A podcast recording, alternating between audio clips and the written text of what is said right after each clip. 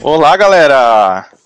Bom dia, boa tarde, boa noite. Aqui quem fala é o Saulo de Edgar, mais um podcast da Oz, o famoso Encontro no Metrô. E hoje teremos um convidado especial, novo integrante aqui do nosso podcast. Eu já vou introduzi-lo daqui a pouco. Ui, vamos introduzi-lo daqui a pouco. Então, começando, vamos lá, Game Maníaco. Olá, pessoal, tudo bem? Aqui estou eu novamente com minha voz de cera. Que delícia, cara! Rovomba. A peça que você quer é realmente a peça que você precisa? Peter Souza. Boa noite, nobres. Tudo tranquilo? É nóis. Saga. E aí, pessoal, como é que vai? E introduzindo o Paiva.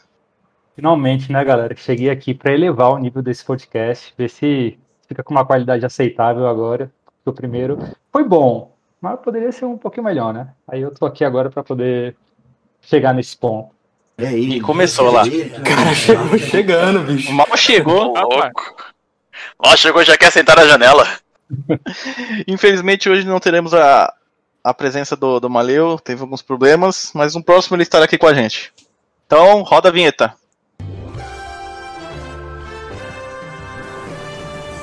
É nóis, buceta. E galera, tô com o Brasil 1, 2, 3 aqui. Olá pessoal, resolvemos separar agora o podcast em dois blocos. Primeiro bloco de notícias, com as notícias da semana, e o segundo bloco com alguns tópicos da, da Outer Space. Então vamos começar no bloco 1, notícias. É, começando com a Sony. É, a Sony essa semana voltou atrás na decisão de, de encerrar a, a PlayStation Network, a PlayStation Store, no PlayStation 3 e no PlayStation Vita, mantendo apenas no PSP. É, vamos comentar um pouco sobre isso. Alguém começa?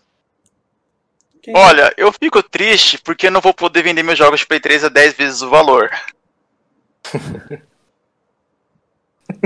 Assim, eu, eu acho, eu acho que isso daí é muito uma cortina de fumaça que a Sony está fazendo por conta das, das críticas que ela recebeu por conta é, desse término das lojas virtuais. Só que eu acho que a Sony ela não entendeu muito bem qual foi o recado é, com relação a essas críticas, porque a maioria das pessoas não está reclamando porque, nossa, eu não vou mais poder pegar meu Play 3 de 15 anos atrás para poder é, baixar coisas nele. As principais críticas com relação a esse a esse fechamento da- das lojas virtuais é porque a Sony ela é uma empresa que ela caga e anda pro legado dela. É, a gente tem jogos que estão presos lá no Play 3, como por exemplo o o remaster do, do Ico, por exemplo, que é um jogo que eu, que eu adoro, tá entre meus prediletos, o Puppeteer, que é um, um puta plataformer. E assim, são jogos que quem não tem o Play 3 para poder jogar, não vai poder mais colocar em mãos no controle para poder testar, a não ser que dependa de quem? De piratas, que dependa de emulação, porque a Sony por si só, ela ainda mais com a gestão do Jim Ryan, que já fez aquelas declarações que a gente que a gente lembra muito bem acerca de jogos antigos, ela é uma empresa que ela não se importa muito com o passado dela, sabe, em preservar todo esse legado que ela construiu, o que é muito triste, porque quando a gente olha o, o Astrobot que saiu agora para o PS5, ele é justamente um jogo que ele é uma ode ao, ao passado da, da família PlayStation, né? Quando a gente pensa que a gente já está na quinta geração da Sony, né? Já, já é muito tempo.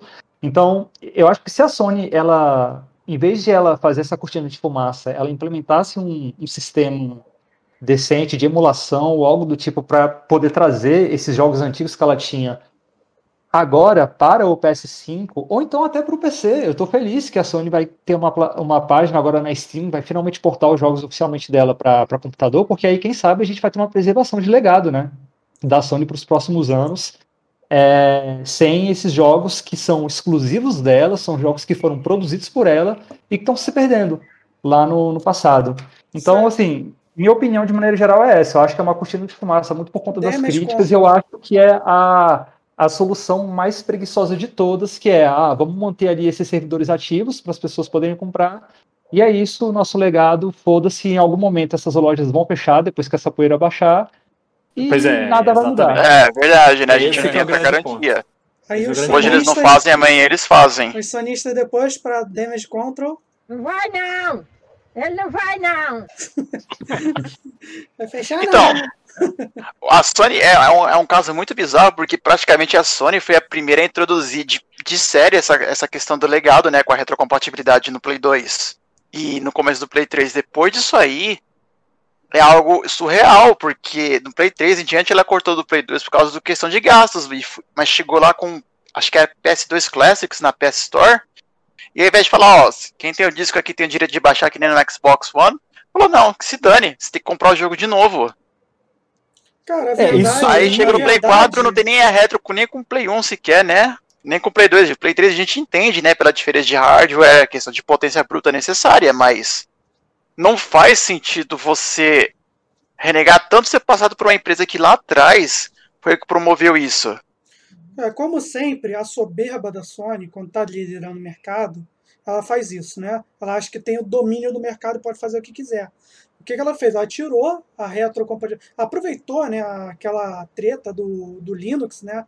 De instalação Do do, Linux, 3D. tirou né, o suporte à instalação de Linux e tirou Uhum. também o hardware né, do, do PS2, Também, a compatibilidade Uma de fumaça do isso aí PS2. também. para tentar é, monetizar em cima dos jogos PS2, que é uma coisa que ela não estava ganhando dinheiro. Ela estava liderando o mercado, né? Ela, na época do PS2, então estava com dinheiro, então ela achou que podia fazer o que quisesse. Assim como a Microsoft fez com, com o Xbox One. O Xbox One, que achava que podia com DRM o que fosse. Entendeu? Sim. Então é, É, é e- normal, isso vai acontecer toda geração, alguma merda desse gênero. Entendeu? Agora, Não, e o como- chocante, como a água bateu na bunda, agora nessa geração, o PS5 veio compatibilidade com o PS4. Entendeu? sim. Sim. É uma questão bem curiosa de, de você se lembrar que, tipo, no o 360, o Xbox 360, né, ele tinha retrocompatibilidade com o primeiro Xbox em todos os modelos. Era, era algo emulado, mas tinha. Tá O ligado? único problema Tudo bem, é que na época ninguém dava muita bola, até porque o, o primeiro Xbox não foi um É sucesso. problema, mas... mas não é um problema também, é uma solução, porque esse é o grande ponto, né? A gente tem aí, que nem o, o Paiva disse, tem um legado, né? Você tem aí uma das fabricantes que tem um legado, é a Sony, né? E, assim, descartar isso por, por, por nada, dessa maneira, assim, sabe? É, o investimento que ela teria para financiar um, um emulador, um, sei lá, uma equipe de desenvolvimento para pensar numa solução elegante para a situação, vai se pagar, entende? É, esse é o grande ponto, vai se pagar, porque, assim como a gente estava falando semana passada, né? É uma questão já que esses jogos já se pagaram, o que, o que pagou já pagou, entende? Então, é lucro. Assim, e sem falar que muitos dos jogos que tem nessa época aí, tirando os que tem problemas de licença, que tem vários, né, que tem problemas de licença, né, que isso é um, é um dos porquês também de, de, de por que que eles estão tentando derrubar, né, mas enfim, é, parte do, a parte do lucro, quer dizer, parte do lucro não, o lucro vai para a Sony, entende? É, e o ponto é, sabe, por que que eles não estão tendo esse lucro fácil, sabe? É, nesse caso aqui que eles estão removendo, eles estão voltando atrás, né? da- foi por conta da repercussão negativa, né? Foi a cortina de fumaça, que nem o, o pai muito bem disse ali. É, mas isso vai acontecer, entendeu? Ela só postergou o que, que ela vai fazer, né? Tanto é que, eu não sei se vocês viram, teve um teve um, um, um insider ali do que, que, que foi postado no Reddit do Vita explicando é, obviamente, né? A gente tem que, tem que levar com precaução isso, né? Mas verificado, etc e tal, né? Respostas bem condizentes, né?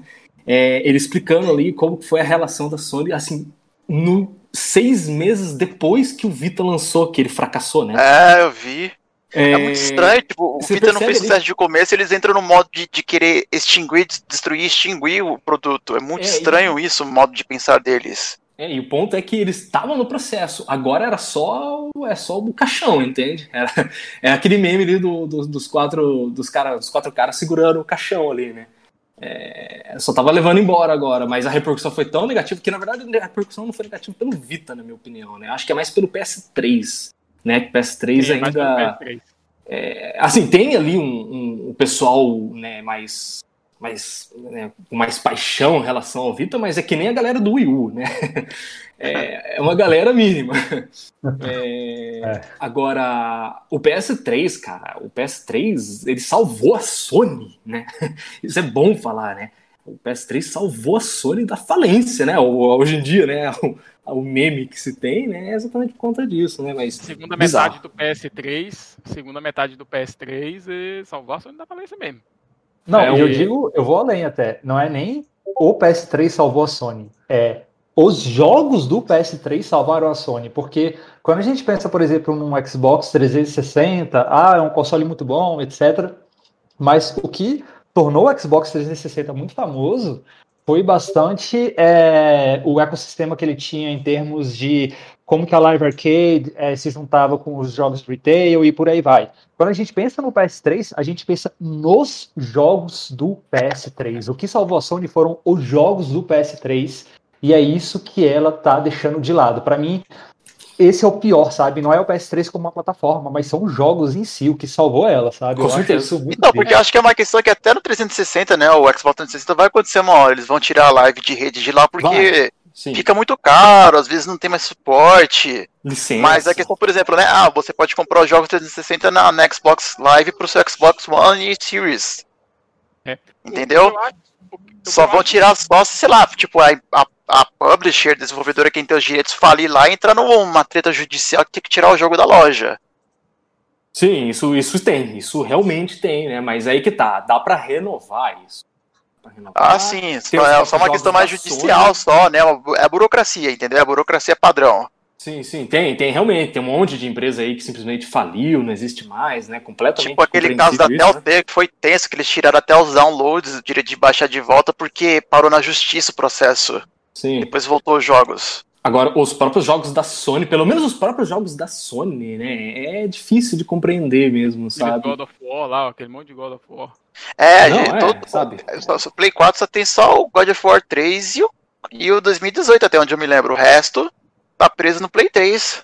Tá. E, É, e fal- e falando nisso, isso é, isso é a parte bizarra, né? Porque a Sony, na época ali do PS3, quando ele tava, tava indo mal, né? Ela financiou vários, né? Os HD ports ali, os famosos HD ports. É, foi ela que começou isso aí. É, e, cara, mano, nessa, é, os trabalhos ali eram bons, sabe? Não eram uns negócios excelentes ali. Os caras.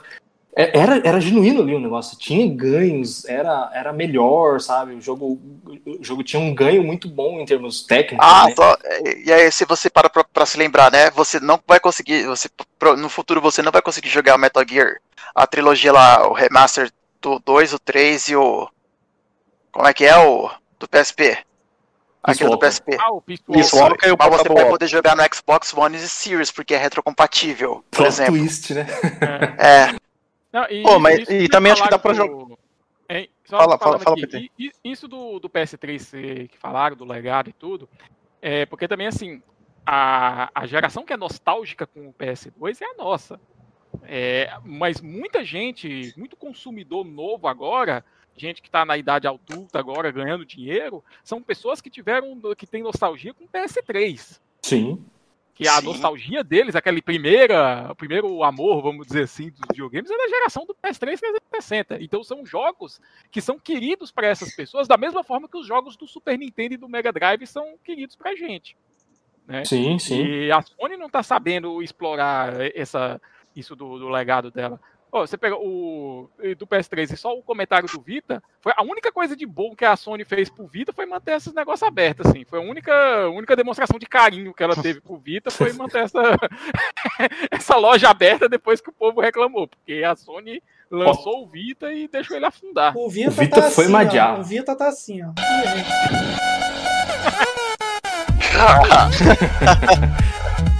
Pois é. É. A própria, Nintendo mar, marmitou o Wii U quase inteiro pro Switch. Ah, Praticamente não, foi tudo. Não, só falta, falta o Yoshi's Woolly World e o. e o Shadowblade Chronicles X, só falta isso, eu acho. Não, o Xenoblade Chronicles X vai sair. Já Vai sair. e Não, esse coisa tá- lá, o, o Photo Frame. Fatal Ah, é, e o Frame, eu Frame acho que 5. também tem algo do, do gênero, não, não lembro, mas. É. Cara, É, vai e sair tudo. Frame? Esquece, Mas o- o Wii U não existiu. Mas aí que tá. O Vita, o. Vita, o Vita foi muito mais mal, maltratado do que o Wii U, mas muito Sim, mais. concordo. entende?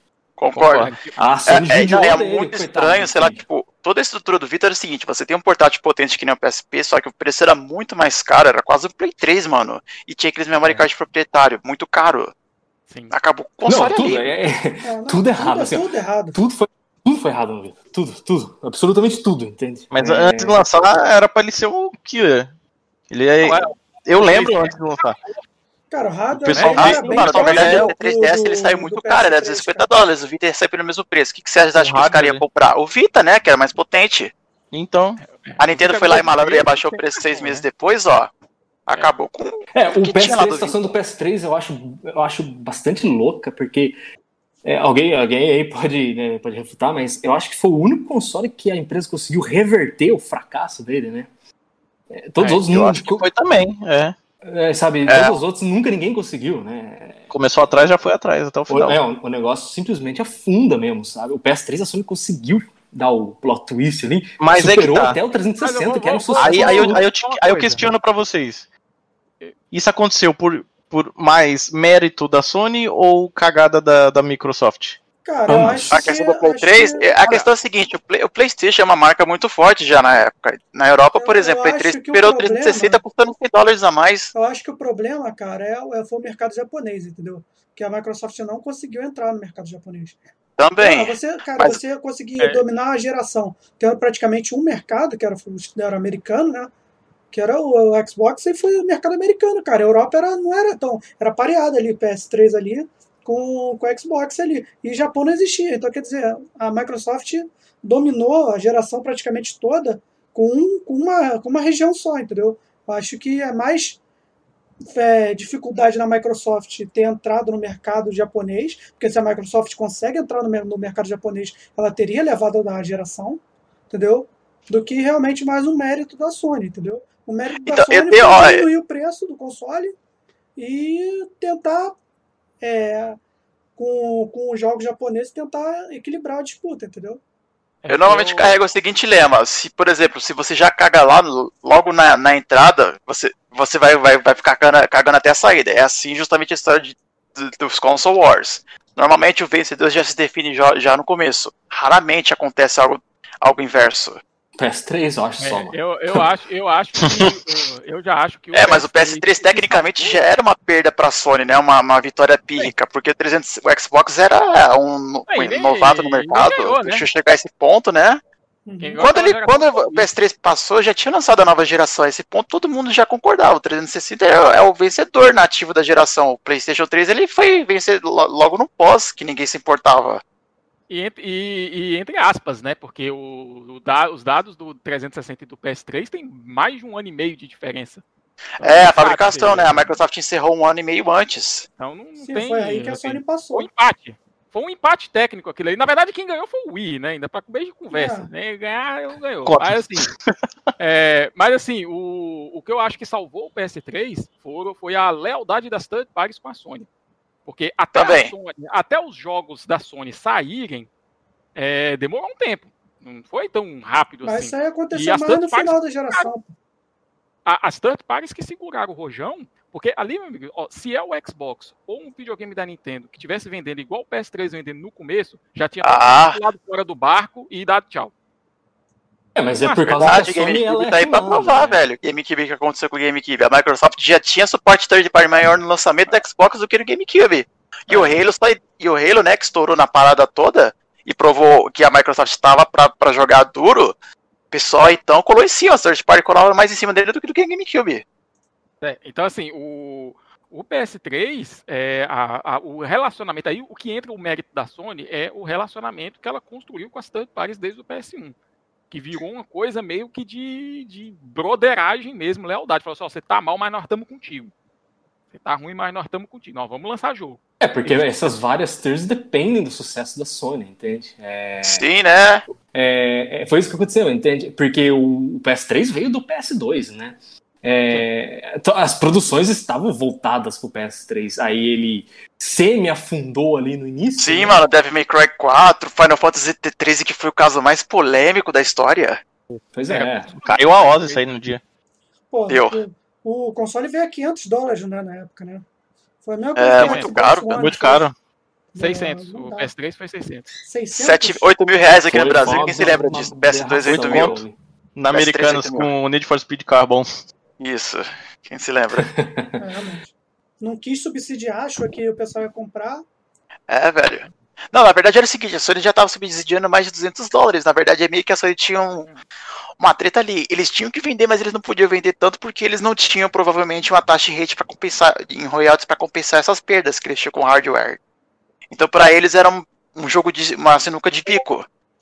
Aham, é. Eles não podiam chegar lá a vender 300 dólares porque eles iam, se- eles iam se quebrar em dois tempos de tanto que ia vender. É, mas é, é complicado esse negócio da relação da Sony aí, do, do- do- da loja aí, é, é uma coisa nebulosa que não dá pra entender de verdade mesmo o que, que, o que, que ela tá planejando com isso, porque tá queimando a imagem dela, sabe?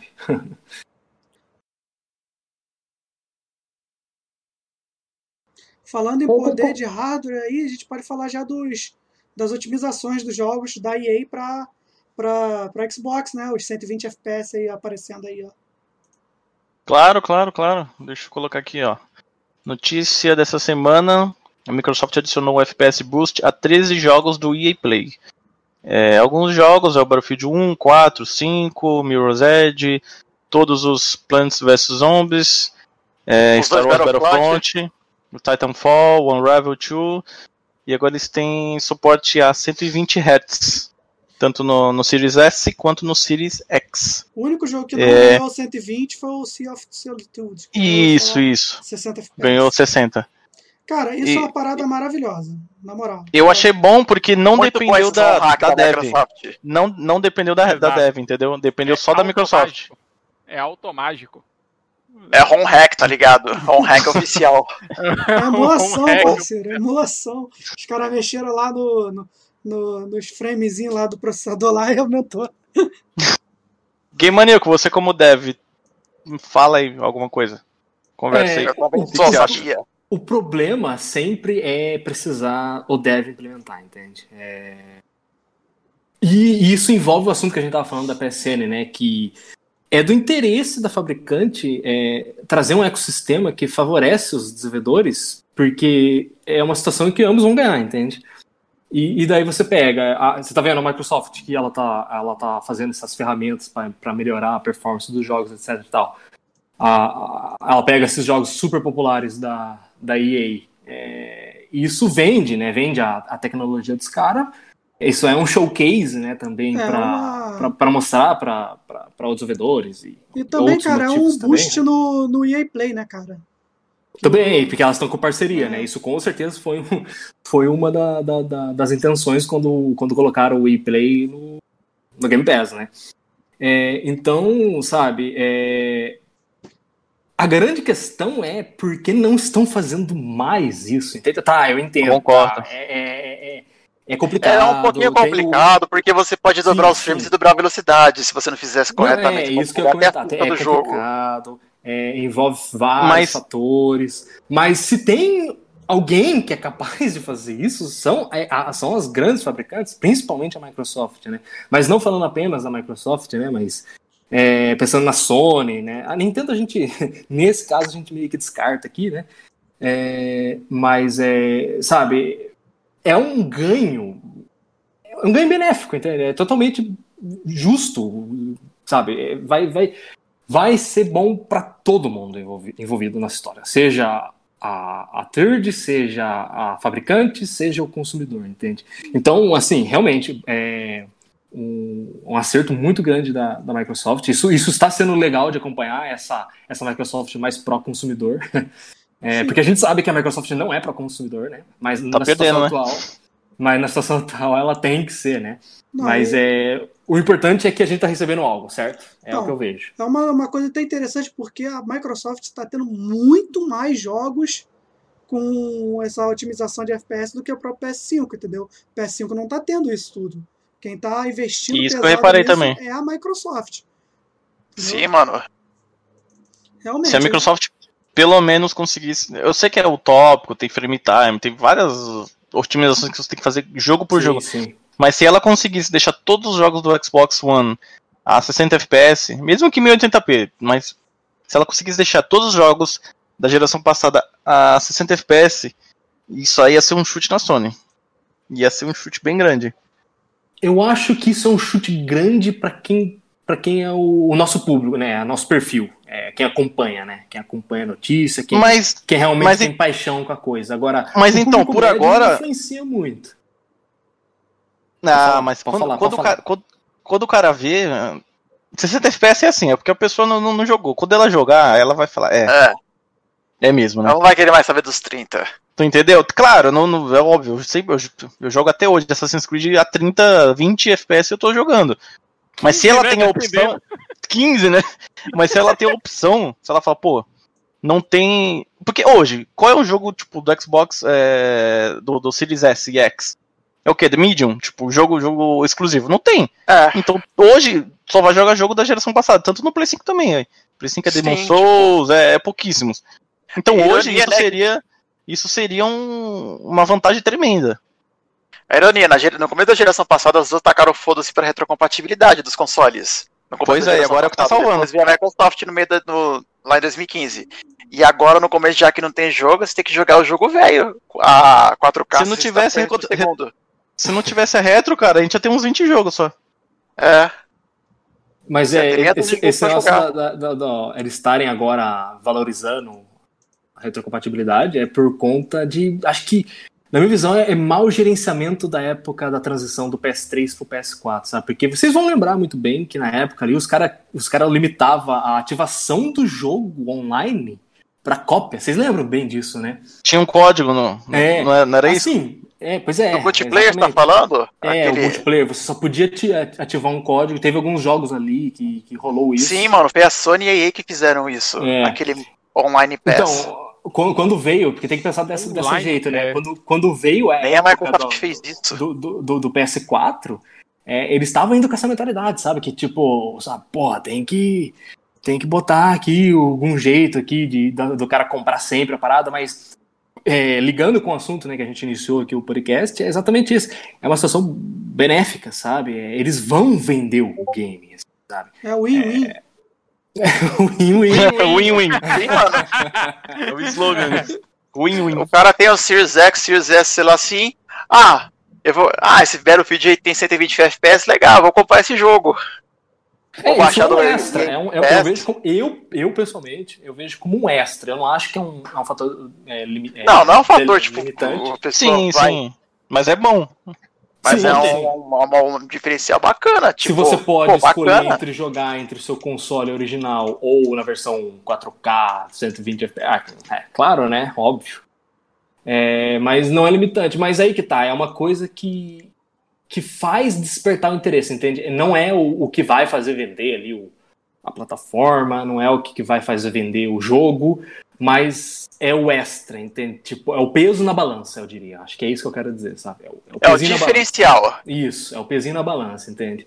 É, você tá ali, putz, É o opcional tem- de série. é, o negócio tá rodando bem, que é É a versão definitiva, hein? Porque o povo gosta. Isso, isso assim, independente de. Definitive Isso. version. é, independente de ser ou não é, uma coisa é, que limita é, o- o perfil do público, a versão definitiva é uma coisa que chama atenção, entende? Todo mundo quer jogar a melhor versão. Isso, é- isso, isso é inquestionável, entende? Então, esse é o grande ponto, entende?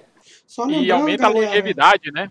Aumenta a longevidade do- dos títulos antigos, né? Porque a pessoa Sim. às vezes já jogou o jogo. Continua vendendo. querer- exatamente, ela vai querer jogar de novo, né? A, a 120 Sim, o cara tirou ali foto lá da OS, os servidores tudo lotado do BF4. É, só lembrando aqui, pessoal, Pois que é. nem tudo é maravilha, tá?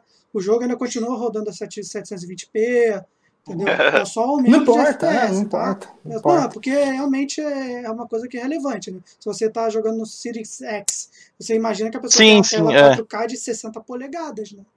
Então realmente ficaria bem estranho rodar o jogo assim. Mas, cara, é sempre uma melhora. Você antes jogava a 720p, 60 FPS. Agora você joga a 120 FPS no 720p. Foda-se, é uma melhora. Entendeu? Se vai melhorar mais, botar um 1080p ou botar um 4K aí, fake mesmo que seja, é outra história. Mas já é uma Tem- melhora que não estava tendo na, na parte da, da concorrência, entendeu? Então já Sim, é bem tem- legal.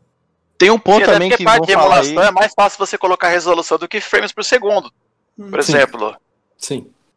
Tem um ponto aí do, do multiplayer que vão falar, mas.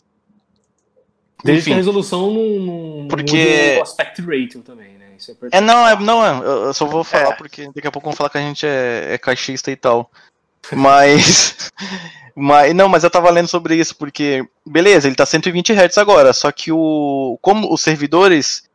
O, o limite máximo acho que é fica 45, acho que tem servidor pra 60 Hz, mas acho que é servidor pequeno. É o tick rate, É, supostamente, é. de resposta da, Mas- da- da- das informações. Isso, mas você jogando em 120, você já melhora é, o input da sua, da Da sua televisão. máquina. Você É, já baixa da a sua- de um lado já. Isso. Um lado, do- pelo menos. select. Melhor do que. É, tem os dois lados, o lado da, da TV e o console e o lado da, da rede. O lado da rede é só se o. É impossível isso acontecer porque o jogo é velho, mas enfim. Se aumentasse o tick rate do, do servidor também para 120 para acompanhar, aí seria perfeito. Mas como, como eu acho, tenho quase certeza que não vão fazer isso, então pelo menos o lado do rapaz lá da- que tem o Xbox vai melhorar. E com esse boost, a FPS Boost vai dar um- uma melhora na latência dele. Sim. Só dando um Sim, disclaimer aqui, antes que os caras venham com, com Tipo, sangue no zóio o aqui. Samurai Showdown mesmo é o primeiro jogo de luta 120 frames. E só tem esse patch no Xbox por enquanto. No Series S e X.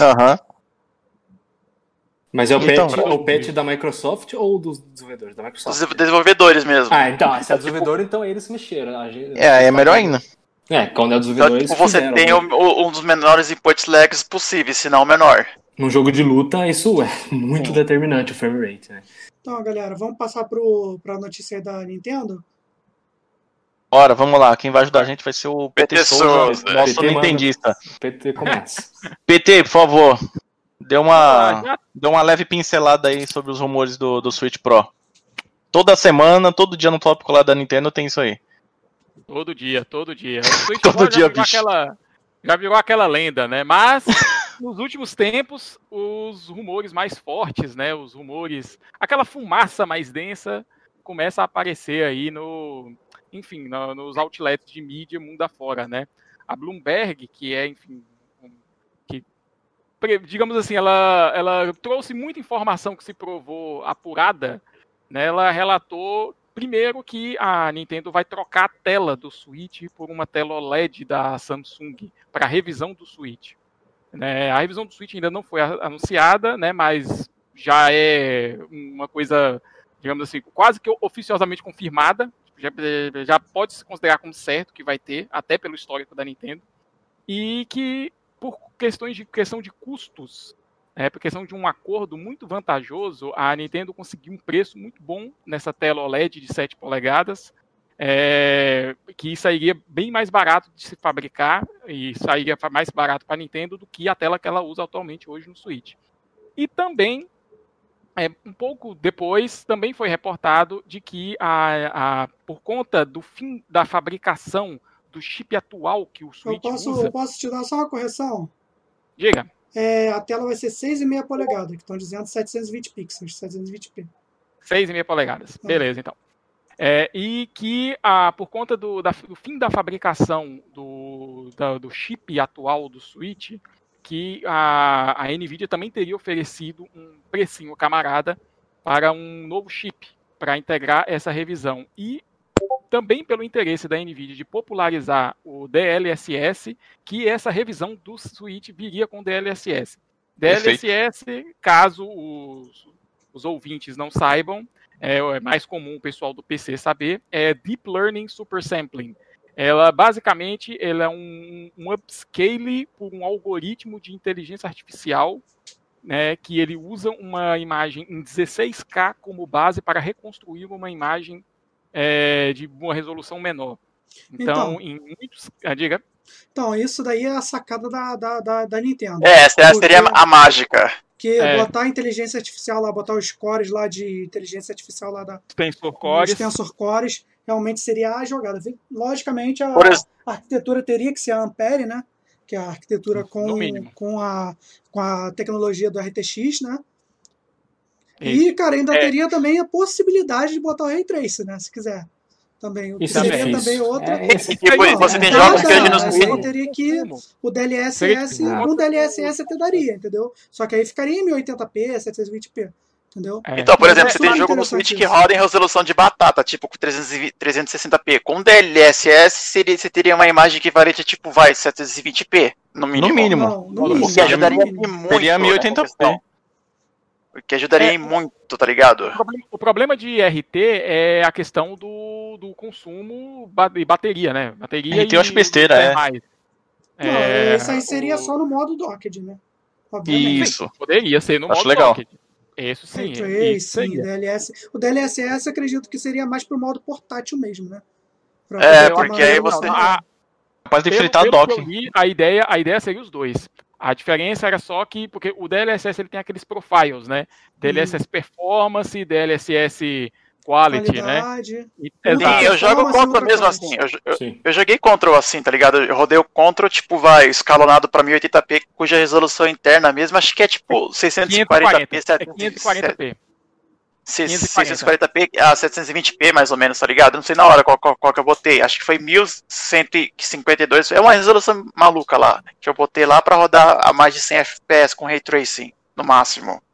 E foi. E, E fica boa a E imagem. você não repara muito os artefatos. Mesmo na Não, qualidade ultra, o- ultra o desempenho. Control Fica eles e atualizaram lá coisa por coisa. O eles atualizaram lá o Ray Tracing, que tirou praticamente a maioria dos artefatos. Uhum. E tem aí Então, uma, uma conversa que vai vir uma outra versão né, do, do DLSS que vai ser compatível com a porra toda, não vai precisar depender mais do. do Esse do daí seria Ah, né? que vai usar um. Eu li Então, também. aí vem a grande questão, né? Por exemplo, a, a, o Series X dependeria do Fidelity do, do- das ferramentas da AMD que vai sair, né? Só que a Nvidia, né? Como a gente sabe, ela, ela tá na frente nesse quesito, né? Ela já tem experiência com isso. Então o Switch não ficaria assim atrás da- dessa geração de consoles. Fala aí, Ah. Souza. É, sim, sim. É, não, mas é, continuando o que você falou, que o Fidelity FX da, da, da AMD, ela é, é uma ferramenta assim, que daria para comparar com o DLSS 1.0, que é uma coisa por software, né? Enfim, é um, um misto de filtros e alguma, re- alguma reconstrução. O DLSS 2.0 e esse rumorado DLSS 3.0 ou 2.1, não sei qual é a nomenclatura que eles vão usar, já é, é, tipo, é uma coisa. Não é um absurdo de dizer que é uma geração à frente. Né? Porque o DLSS 2.0 atual é, é treinado por jogo, né? mas ele já, enfim, já é muito mais avançado do que o Control é um exemplo. Né? E o 3.0 ele já não precisaria de treinamento por jogo. Né? Já seria um treinamento, digamos, genérico, vamos dizer assim, e que ele iria usar esse treina eh, o mesmo treinamento para todos os jogos. Né? Então, É, seria uma mão na roda, no caso.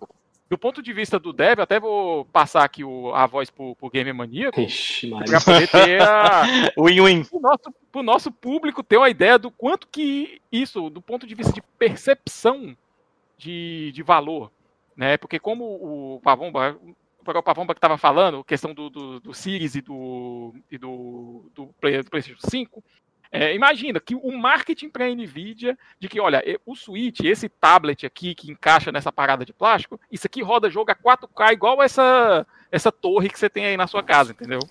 É, para a Nvidia é um puta do marketing da tecnologia dela. Então, e aí, Game Maníaco, do ponto de vista do win-win. dev, é win-win? Eu Eu também sou desenvolvedor, ora. Eu, eu acho que o grande ponto aqui são, são assuntos que se misturam demais aqui. Tem toda essa questão da, da parte tecnológica do DLSS, né? Que isso é um assunto. E a gente tem esse lado do mercadológico da Nvidia está querendo fazer isso, entende? É, envolve o mesmo assunto, mas são assim completamente separados. É, a parte tecnológica é, é o que vocês já comentaram aí. O que não depender do, do desenvolvedor é melhor, entende? É, porque, assim, eu, assim, por exemplo, eu sou, sou indie. Eu não consigo implementar, sabe? Eu não tenho nem tempo de terminar o jogo. Como que eu vou implementar uma tecnologia aí firuleira, sabe?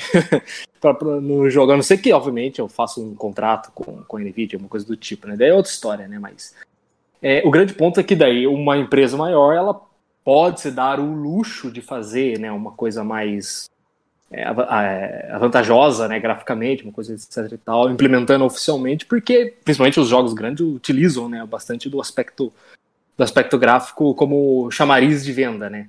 Então vale a pena, né? Mas aí entra o ponto é, comercial é, do porquê, o grande porquê do, de- desse, dessa revisão de hardware, né? Porque também são dois pontos aqui que vocês comentaram, a revisão de hardware do, do Switch e o Switch Pro, né? É, aí vocês vão provavelmente saber comentar melhor do que eu sobre isso, né? É, porque vocês acompanham mais essa questão de hardware, etc e tal.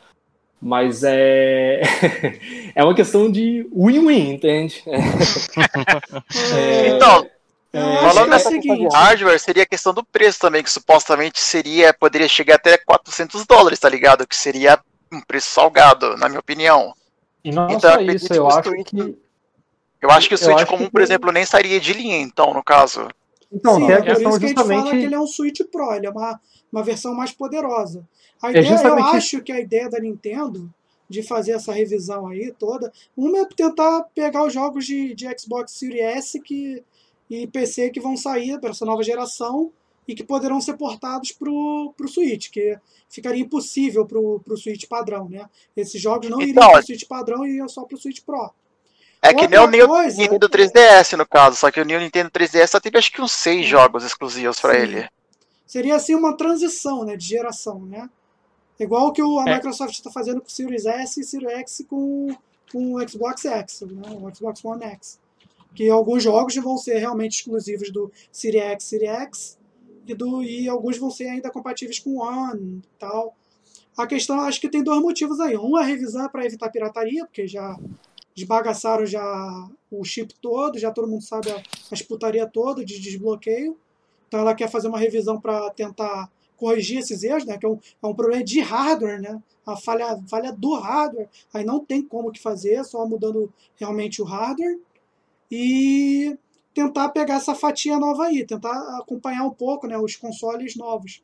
Não que o foco dela seja esse, ainda vai continuar sendo os jogos baratos e fáceis de desenvolver e que dão muito lucro. Mas eles não podem simplesmente abrir mão dos jogos da nova geração. Então eu acredito que esses são os dois pontos, entendeu? Tentar chegar, ó, estamos aqui, tá, gente? A gente ainda tem capacidade de rodar jogos bons, entendeu? E o- a revisão do hardware é justamente para evitar pirataria, como sempre, sempre foi isso. Revisão de hardware sempre foi para evitar pirataria. É, e no caso, isso de, de tentar pegar os jogos do, do, do Series e do PS5, né? É, isso também vai na linha do que, enfim, do- tanto do nosso primeiro episódio aí do podcast, como agora no, no começo que a gente falou, a questão do pró-consumidor. É, enquanto a Sony está virando a Nintendo da década de 90, a, a Nintendo está virando a Sony da época do PlayStation 1, né?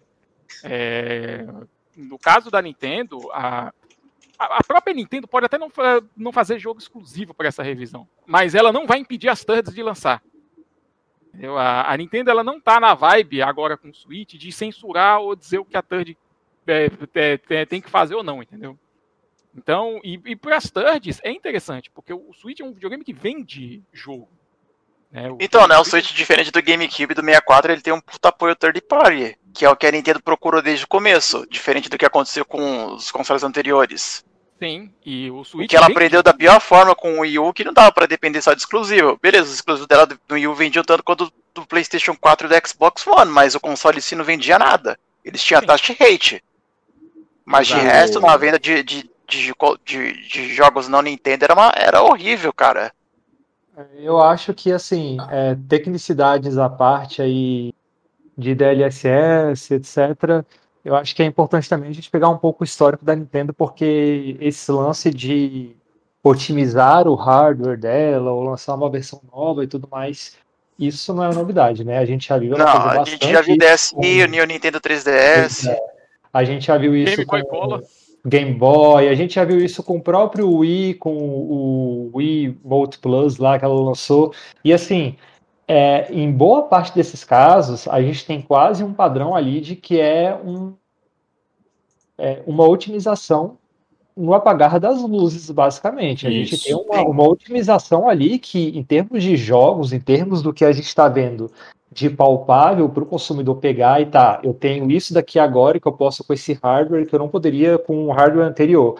A gente tem um investimento muito alto, como a gente está falando aqui, talvez num preço de 400 dólares, a gente tem aqui um investimento muito alto para a gente ver uma Nintendo que entrega pouco, porque a Nintendo ela sofreu já geração passada do Wii U, ela é, teve um, um, um console que chegou ali um dado momento que o ritmo de lançamento. console errado na hora errada, como o Cebolão já dizia. Não é nem isso, tipo, é, é o ritmo de lançamentos dele que caiu bastante. No Wii a gente teve um ritmo de lançamentos que, que caiu bastante também. Agora no Switch a gente tá vendo a mesma coisa, então a Nintendo até hoje ela não conseguiu aprumar o ritmo de lançamentos dela pro tempo de vida que se espera de um hardware que custa ali seus 300, 400 dólares, entendeu? E mesmo ela lançando uma otimização dessas, o que, que ela pretende com o Switch 2? Ela vai lançar uma otimização dessas de hardware Switch Pro. para ficar um ano e meio e aí pegar e lançar um Switch 2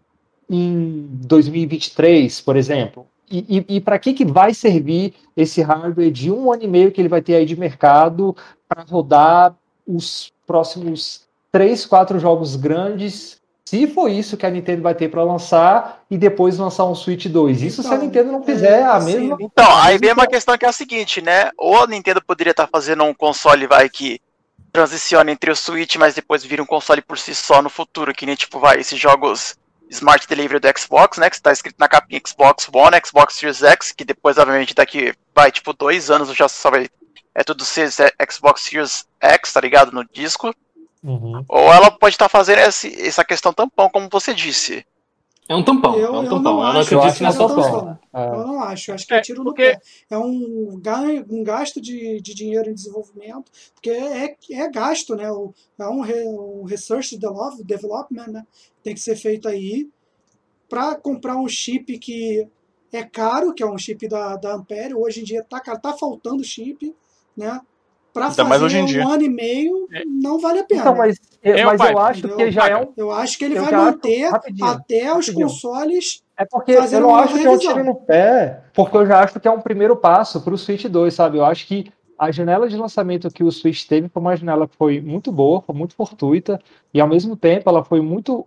é, ela foi um pouquinho mais adiantada do que ela deveria, porque a gente teve uma evolução muito grande de chips novos da, da, da NVIDIA e a tecnologia da LSS evoluindo muito justamente no primeiro e no segundo ano, logo seguinte ao, ao lançamento do, é, do Switch. Então, é, o Switch acabou que ele ficou, é, entre aspas, defasado muito rápido. Então, É. eu acho que esse Switch Pro é meio que. É tipo o, a justificativa que arranjaram para falar que tá tudo bem, a, a Naughty Dog tá fazendo um, um The Last of Us Remake agora, que tipo, ah, a Naughty Dog, a equipe da Naughty Dog, ela tá treinando para quando ela for fazer o próximo grande jogo dela.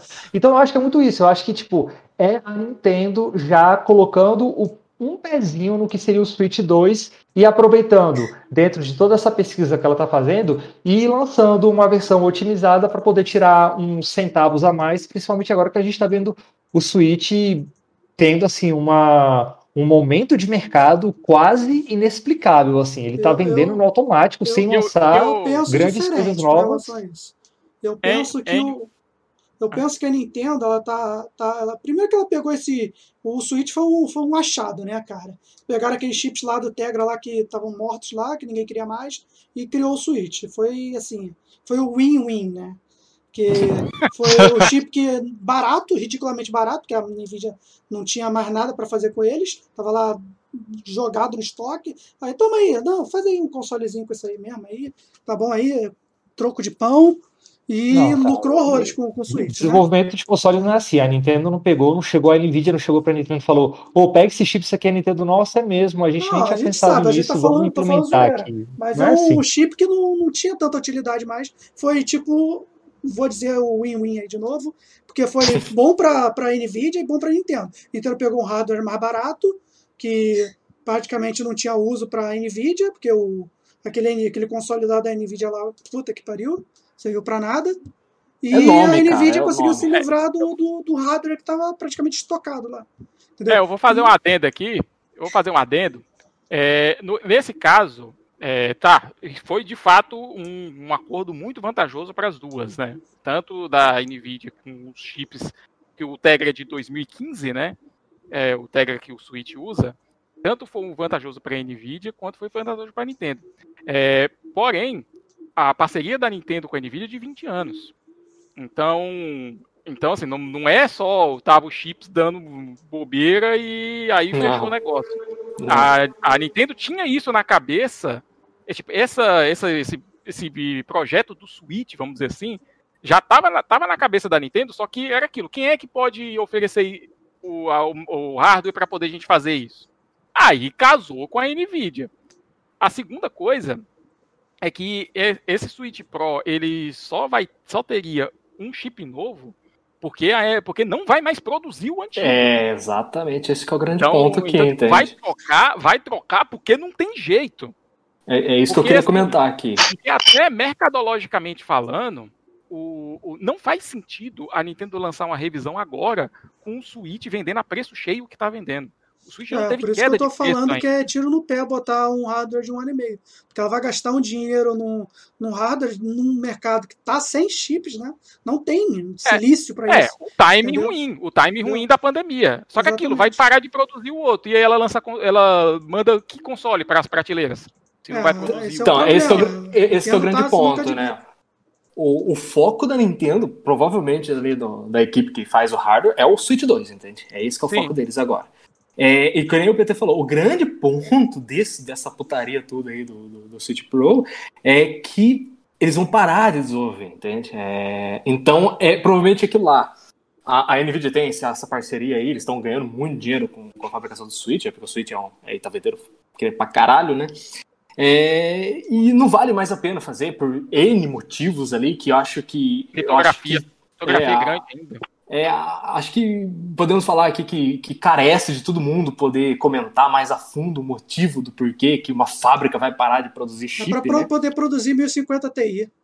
Entendeu?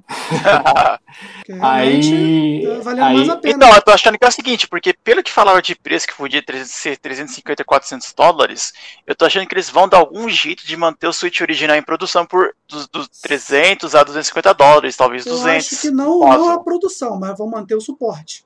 Fazer a mesma coisa que a Microsoft está fazendo com o Xbox One X. Então, Ah, é, tipo, por exemplo, o Xbox One ainda está em produção, por incrível que pareça. Ele ainda, ele ainda é fabricado, por mais que teoricamente o Series X pode estar possivelmente canibalizando todo o mercado de console Legacy do Xbox. Não, É, o problema brincar- é como, como falou aí, que é é em relação à produção do chip, né? Se vai ter a produção. Se não vai ter a produção de chip, a Nintendo não tem o que fazer. Entendeu? Eu acho que ela vai fazer esse novo hardware, vai manter uns 4, 5 anos. Aí provavelmente a Microsoft e a Sony vão fazer a versão Pro do, dos seus Xbox e PS5. Aí a Sony vai pegar o chip mais atual da Nvidia e vai falar: Ó, só quero o console agora. Entendeu? o, o, o grande ponto. Pode ser, mas eu acho que outro ponto também é o seguinte, por exemplo, a, a Nintendo vai lá e pega algum chip da Nvidia que é um pouquinho mais poderoso do que, que eles têm, tá em e pode estar em produção, e fala, ó, será que a gente tem como praticamente é, da- fazer um- um- uma portabilidade aqui de boa? Tipo, pega um Switch com hardware diferente, mas que roda tudo? Normal? O SDK, as ferramentas da NVIDIA são.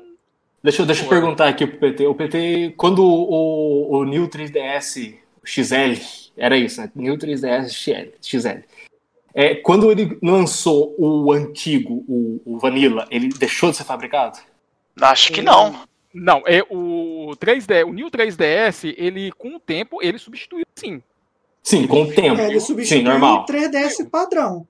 Aí ficou 3DS só padrão, o New exatamente. 3DS e o, E o New 2DS. É, é bom, é bom 2DS. olhar pro 3DS porque é exatamente uma situação parecida, entende? É, vai ter um. Pagar É, a, a- a Nvidia provavelmente ligou para a Nintendo e falou, ó, dentro de até o lançamento do nosso Switch 2 aqui, sabe, a produção do Switch antigo vai, vai, vai, vai parar. Então a gente precisa fazer um, sabe, o mínimo que a gente consegue fazer aqui agora é, é, é esse hardware aqui, que é, ele é melhor do que o hardware atual do, do Switch. Então eles precisam criar esse Switch Pro, entende? Porque o grande ponto é que, que, que fala de falar nisso, né, é que o, a questão de público, né? Para quem que para quem que seria vendido esse, esse Switch supostamente com preço maior, entende? É uma situação complicada, que nem vocês falaram aí, é, sabe, no final da geração, o Switch em um, um ano e meio vai receber a sequência dele. Para quem que eles vão vender um console é, full price, entende? Então, Um ano e meio, olha lá, viu? Cara, você imagina, eu vou pegar o meu exemplo de como é que essa parada de fazer console um atrás do outro não funciona. Eu tinha acabado de comprar o 2DS, que tinha sido lançamento. Né? Lançou, Alguns meses depois eu fui e comprei o 2DS, aquele que era só um troço só. Porra, foda, comprei os joguinhos e tal. Falei, porra, vou poder jogar tudo. Alguns meses depois a Nintendo falou, vão lançar um New 3DS. Sabe o que eu fiz? Eu vendi meu 2DS. De tão puto que eu fiquei. Porque você compra um hardware querendo que ele não defase automaticamente. Entendeu? Principalmente o console. A função do console é não defasar rapidamente. Aí o cara vai e lança um, ano depois, lança um console que, ó, isso aqui vai rodar jogos exclusivos e tal. Pô, cara, não faz sentido. Então, mas ironicamente isso. o New 3DS só teve, tipo, acho que 6, 9 jogos, tá Então, ligado? é só Tem pra um você deles ver que é o Fire é que isso Emblem. não Tudo funciona, isso? entendeu? Como é que isso Só teve não só isso funciona. só, cara, porque é muito polêmico. Sabe o DSi? O DSi também teve uns 6, 6 9 jogos exclusivos em retail por causa da, da feature de câmera. Sim, E é aí, como eu tô de, dizendo, de exclusivo funciona, diferente mesmo, que teve de grande mesmo, foi aquela lojinha DSiWare. É, só um último adendo aqui. é, eu acho até que o Switch, no caso, com esse ritmo que tá vendendo, porque a curva de vendas do Switch, ela tá sendo muito mais semelhante à curva do DS, né? Então, o, o Switch não vai ter antes de 2023, não, viu? Vai ser ali pro março de 2024, vai ser uma parada desse aí. Então, Nesse porque ritmo, alguma coisa que me diz que é o seguinte, pelo hardware e pelo preço, eu tô achando que a Nintendo prati- praticamente tá falando, isso aqui é o Switch 2, só que a gente vai ter jogos é, cross-gen compatíveis entre um e o outro. Daqui Alvomba, depois vai pegando- um ano, um ano e meio, pegando- ele vai acabar. Pegando esse teu gancho aí, vou fazer uma pergunta aqui já pra, pra finalizar esse, essa parte da Nintendo. Num suposto Switch Pro, Switch 2, Switch 2.0, vocês acham que ela vai manter a retrocompatibilidade? Então ela teria que manter também a entrada de cartucho? Porque jogo digital tudo bem, beleza. Mas jogo físico, você precisa ter a entrada do jogo físico. No, no caso, teria os cartuchos. Ah, é uma então, revisão. vocês acham É que no revisão. Switch Pro teriam. é, é, seria por cartucho novamente? Possivelmente. É uma, revi- é uma revisão. É, Ah, ah, console- você tá falando do Switch Pro. Switch Pro. o com Switch Isso, Pro, isso, Switch Pro. Switch- digital, ah, tá. tá, gente? Entendi errado, cara. Achei que você tá falando do Switch 2. Eu acredito que ele É, não. Não, porque, por exemplo, a Nintendo ela tem um histórico de retrocompatibilidade. O, o Wii era compatível com o GameCube e o Wii U era compatível com o Wii. E indiretamente o GameCube por hack. Então, por exemplo, vai o Switch Pro, até mesmo um Switch 2 com cartucho não é improvável, por assim A dizer. vai, a, a Nintendo não vai abandonar esse form factor tão cedo, não. Vai manter Até cartucho. 2050 vai ter. É, Vai é ter nóis. Switch. Galera, galera vai estar na, vai tá na cloud e vamos estar com um Switchzão aí. Mas. Cara, isso aí pra Nintendo sabe o que, que é? É barato. Win-win. É win-win. Bom, galera, então vamos pro, pro tópico do PC já? Vamos. Bora, vamos pra Fala parte de PC. invadia, né? Ih, olha lá, já ó. Então vamos lá. Come- Começar com a, com a compra, né, da, da... A possível compra da NVIDIA da, comprando a ARM, só que aí o... A gente pode até O governo- emendar, a gente pode o governo britânico o deu- assunto com, com a relação à Nintendo, que isso aí afeta diretamente a Sim, Nintendo, isso né? afeta direto. Sim, sim, a ARM... Sim, sim, sim. Então, a- o governo britânico está querendo, tá querendo analisar essa, essa compra, né? Porque é o seguinte, a ARM ela tem praticamente, tipo, vamos dizer, por assim dizer, um monopólio na parte dos celulares, a arquitetura em si. E a Nvidia, explicando- é, ela explicando pro tem uma pessoal aí. relação com as empresas. Explicando pro pessoal aí, a ARM é, tá em basicamente 90% dos, dos celulares aí afora. E outra coisa também que tem que deixar claro que a ARM, né, a ARM, ela não produz hardware, ela só licencia o, a tecnologia dela. Um dos motivos de quererem bloquear a venda para a Nvidia é justamente isso, que a Nvidia produz hardware. Isso poderia fazer prejudicar as outras, as outras empresas que licenciam, né, pega a licença da ARM, a, a, a Nvidia poder prejudicar de alguma forma para poder ela ganhar em cima do, do, do seu próprio hardware. Entendeu? Então, Ela quer fazer um leverage. é, produziria seu próprio hardware e prejudicaria as outras produtoras, como a, a Samsung, a, a Apple, a, a, a LG. Todas elas usam a tecnologia ARM, né, ARM, né? E isso aí poderia causar um, um certo problema, já que ela seria o monopólio da, da, da tecnologia. Então é essa que está sendo entrada em pauta, se pode permitir a NVIDIA comprar a ARM, né, a ARM, para poder não evitar esse tipo de problema futuro. Então, eu gostaria de dar um background aqui. O que acontece é, que é o seguinte, a ARM ela não é uma empresa independente, ela é uma, ela é uma subsidiária da SoftBank, uma, uma, corpora, uma corporação japonesa. O que acontece? A SoftBank ela não trabalha diretamente com hardware, na verdade, ela vende serviços normalmente. Serviços, né? E tem aqueles serviços típicos de empresas japonesas que vocês acham curiosos, tipo, ah, venda de seguros, imóveis, imobiliário, o que for. O que que acontece? A SoftBank ela fez investimento, vários investimentos em startups e uma delas foi aquela Wii de empreendimentos de, de aluguel de, de escritórios, né? Escritórios, sei lá, aqueles escritórios do jovem descolado moderno do século XXI, coworking. E o que aconteceu? No começo estava tudo indo bem, muito bem, eles iam até abrir, na, eles iam fazer até a capitalização na bolsa. O que aconteceu? Ah, houve tretas na questão de, com a, com a vida da pandemia, houve tretas na questão dos números né, da empresa. E aí a intenção de fazer a IPO, a abertura, ela desabou e a SoftBank ficou num prejuízo bilionário por causa disso. Então ela estaria se livrando tanto da W, tanto da, da Wii quanto da, da RM para conseguir reaver parte desse dinheiro. E uma coisa interessante que poderia ajudar a Nvidia é se realmente a Intel entrar nesse mercado de novo, né? Porque a Intel até um gancho, né? Para a notícia da Intel que vai competir com a RM, que ela falou que vai, vai tentar entrar no mercado de, de chips com chips mobile com arquitetura customizada x86. Só que isso é só uma aposta, então não dá ainda para definir se isso poderia realmente criar uma competição para ajudar a Nvidia a comprar a ARM, evitando ter um monopólio, né? Então teria isso é muito muito complexo, um assunto muito complexo. Então, Ela o que fez acontece? isso, Ela- ela- falando na Intel, né? Falando na Intel. Falando na Intel, Calma aí, calma aí, peraí, peraí, calma, peraí, calma. peraí, Pavomba, deixa, deixa o Game Money falar um pouco. Não, só, só queria comentar que esse assunto aí da, do, do governo britânico tá, tá querendo se intrometer ali né, nessa história toda envolve assuntos além do âmbito de game, né, de tecnologia, etc e tal, que fica meio off-topic aqui, né, o motivo dos caras estão querendo fazer isso, né, o motivo da, da NVIDIA está querendo fazer isso, né. É, mas já que eu tô falando aqui também, né, é, o ponto é... Ah, não vai, pode, pode falar vocês, vai. Seria o quê? Uma empresa, uma empresa americana comprando uma, uma, uma Uma empresa Não britânica. é, com a, com a tecnologia de uma empresa britânica, seria isso?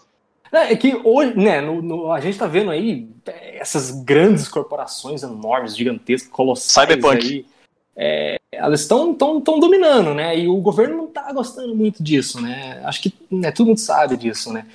E, enfim, envolve, envolve vários concorrência. outros motivos, né, além É, do um dos motivos, um dos motivos é tirar, retirar a empresa da, da, da, da, da sede dela, né? Que é o medo. É uma das coisas que falou, ó, pode até comprar, mas a sede vai ficar aqui. Mantém aqui? É. entendi. Manter a sede de desenvolvimento lá, no caso. É, Pois é, então, sabe, é um, é um assunto meio nebuloso, eu diria, Então, sabe. interessante, acontece assunto também, assim, interessante. É que eu queria fazer um ponto aqui. O que acontece? A Nvidia, ela não mantém, ela não tem uma boa relação com várias empresas grandes, na verdade. Isso é um ponto a se destacar. A, a Nvidia, ela saiu, de, a Apple terminou o contrato com a Nvidia, né? E foi e terminou de maneira meio meio desamigável. A Intel também teve problemas. A Microsoft teve problema com a Nvidia na época do primeiro Xbox, que aparentemente a Nvidia, é, apare- não, foi, aconteceu o seguinte, em 2003, a Nvidia queria aumentar o preço do que foi acordado dos chips do GeForce 3 para Xbox. A Microsoft entrou na justiça. E aí as duas se resolveram fora da justiça com um acordo que seria o seguinte, a Nvidia não teria mais que fornecer chips quando o próximo console entrasse em produção, que foi o 360. Tanto que por isso que quando o 360 saiu, o Xbox original já tinha, já tinha encerrado sua fabricação, no caso. Sim, Tanto que foi a Microsoft que pediu para justamente tentar barrar essa compra da Nvidia por, por É justamente por- por essa preocupação do, do, do governo com relação às, às práticas da Nvidia, né? Que ela é, ela joga sujo, né? Não que as outras empresas não joguem, mas ela, ela é um pontinho acima da média, né? Ela, você pode Sim, ver a que não Sony é só teve com- problemas, com a o Microsoft teve consumidor, né? problemas. Não é só com, com o consumidor que ela tem problemas. E ela é muito fechada, a arquitetura. Ela é, uma- é quase uma Apple também, né? Ela não, não abre seu- seus códigos, nem É, para os desenvolvedores, nem para ninguém. É, eu ia comentar sobre isso. O grande ponto do porquê da Nvidia age assim é por causa que ela meio que manda no mercado, sabe? É, as ferramentas de desenvolvimento, a maioria delas são feitas para o hardware do, do- do- da Nvidia. É, isso, isso, isso. Agora, novamente, entra um assunto nebuloso. Os motivos né, da, da- do gerenciamento da empresa estar querendo fazer isso, eu não vou saber dizer, sabe? Até porque eu não acompanho tanto esse cenário, né? Mas é, tem, tem tanta, tem- tem- sabe, tem tanta coisa que pode levar em consideração nessas, nessa, nessa, nessa, nessa aquisição da ARM e o, e o governo britânico tentando, tentando pedir Então, que é, é muita coisa, sabe? É muita coisa. Não sei se É, vocês viram, né, os benchmarks do, daquele Apple M1, né, processador, Sim. no processador da Apple, que, que ela largou o x86 da Intel. E os resultados foram muito bons, tá ligado? Então Foram imagina. muito bons. Bateu o i7 da, da Intel. É por isso Sim, que a Intel agora pode tá.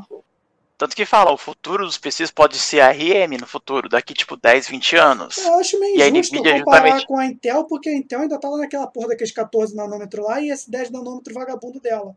Que É. não deu certo, né? Mas Por mais esse, esse, M1, continue- esse M1 aí da, da Apple aí me espantou, hein? Eu, eu sinceramente cara. não sabia que um, que um ARM, uma arquitetura ARM, poderia, tipo, bater de frente com. Com Com um x86. peso pesado aí, é. E aí os caras ganharam fácil. Sim, e é por isso que a Intel quer entrar nesse, o nesse ramo também. Com portátil, mas se pegar um Intel. Um Ah, Core claro, claro, claro, potente, não vai. é. O foco não é Entendeu? esse da, da, da Apple, entendeu?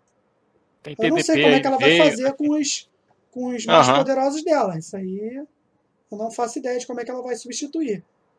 É, para mim, Então, a- porque existe emulação de ARM para X, de, de x86 para ARM. Existe esse ela tipo já de está emulação. fazendo, ela já está fazendo. Ela 86. está aportando os códigos. Tanto é, É. que o Photoshop funciona já no- na arquitetura ARM do, da, da- do M1. Ele roda normalmente. Ele, e em alguns casos é tão, tão bom quanto. A própria Adrenaline fez, o Diego, né, fez os testes mostrando. é, quando perdeu, perdeu por muito pouco. Quando foi portado diretamente assim, para o código da ARM mesmo, foi superior. Né? E os, os que foram adaptados ficou muito pareado. Entendeu? Então, realmente. Então, é que antigamente não tinha isso, a performance era bem pior. Tipo, na, Uhum. na- quando a, a Microsoft vendia aquele Surface com ARM. E, É. e tinha uns negócios emulados, no caso. Sim, Mas hoje, pelo jeito, a situação mudou e muito. sim, porque a Apple que está produzindo o chip, né? É o chip da Apple, é o M1 da Apple. Não é um ARM comum. É totalmente feito por ela. Ela realmente. E é para arquitetura dela, né, cara? Não é. Se você pegar um esse chip aí, sei lá, botar um Windows, talvez não, não faça metade do que faça, entendeu? É muito mais fácil você pegar igual console. É muito mais fácil você pegar uma arquitetura e otimizar somente para aquilo do que Ah, fazer, entendeu? Fazer para bilhões de iPhone. Exatamente.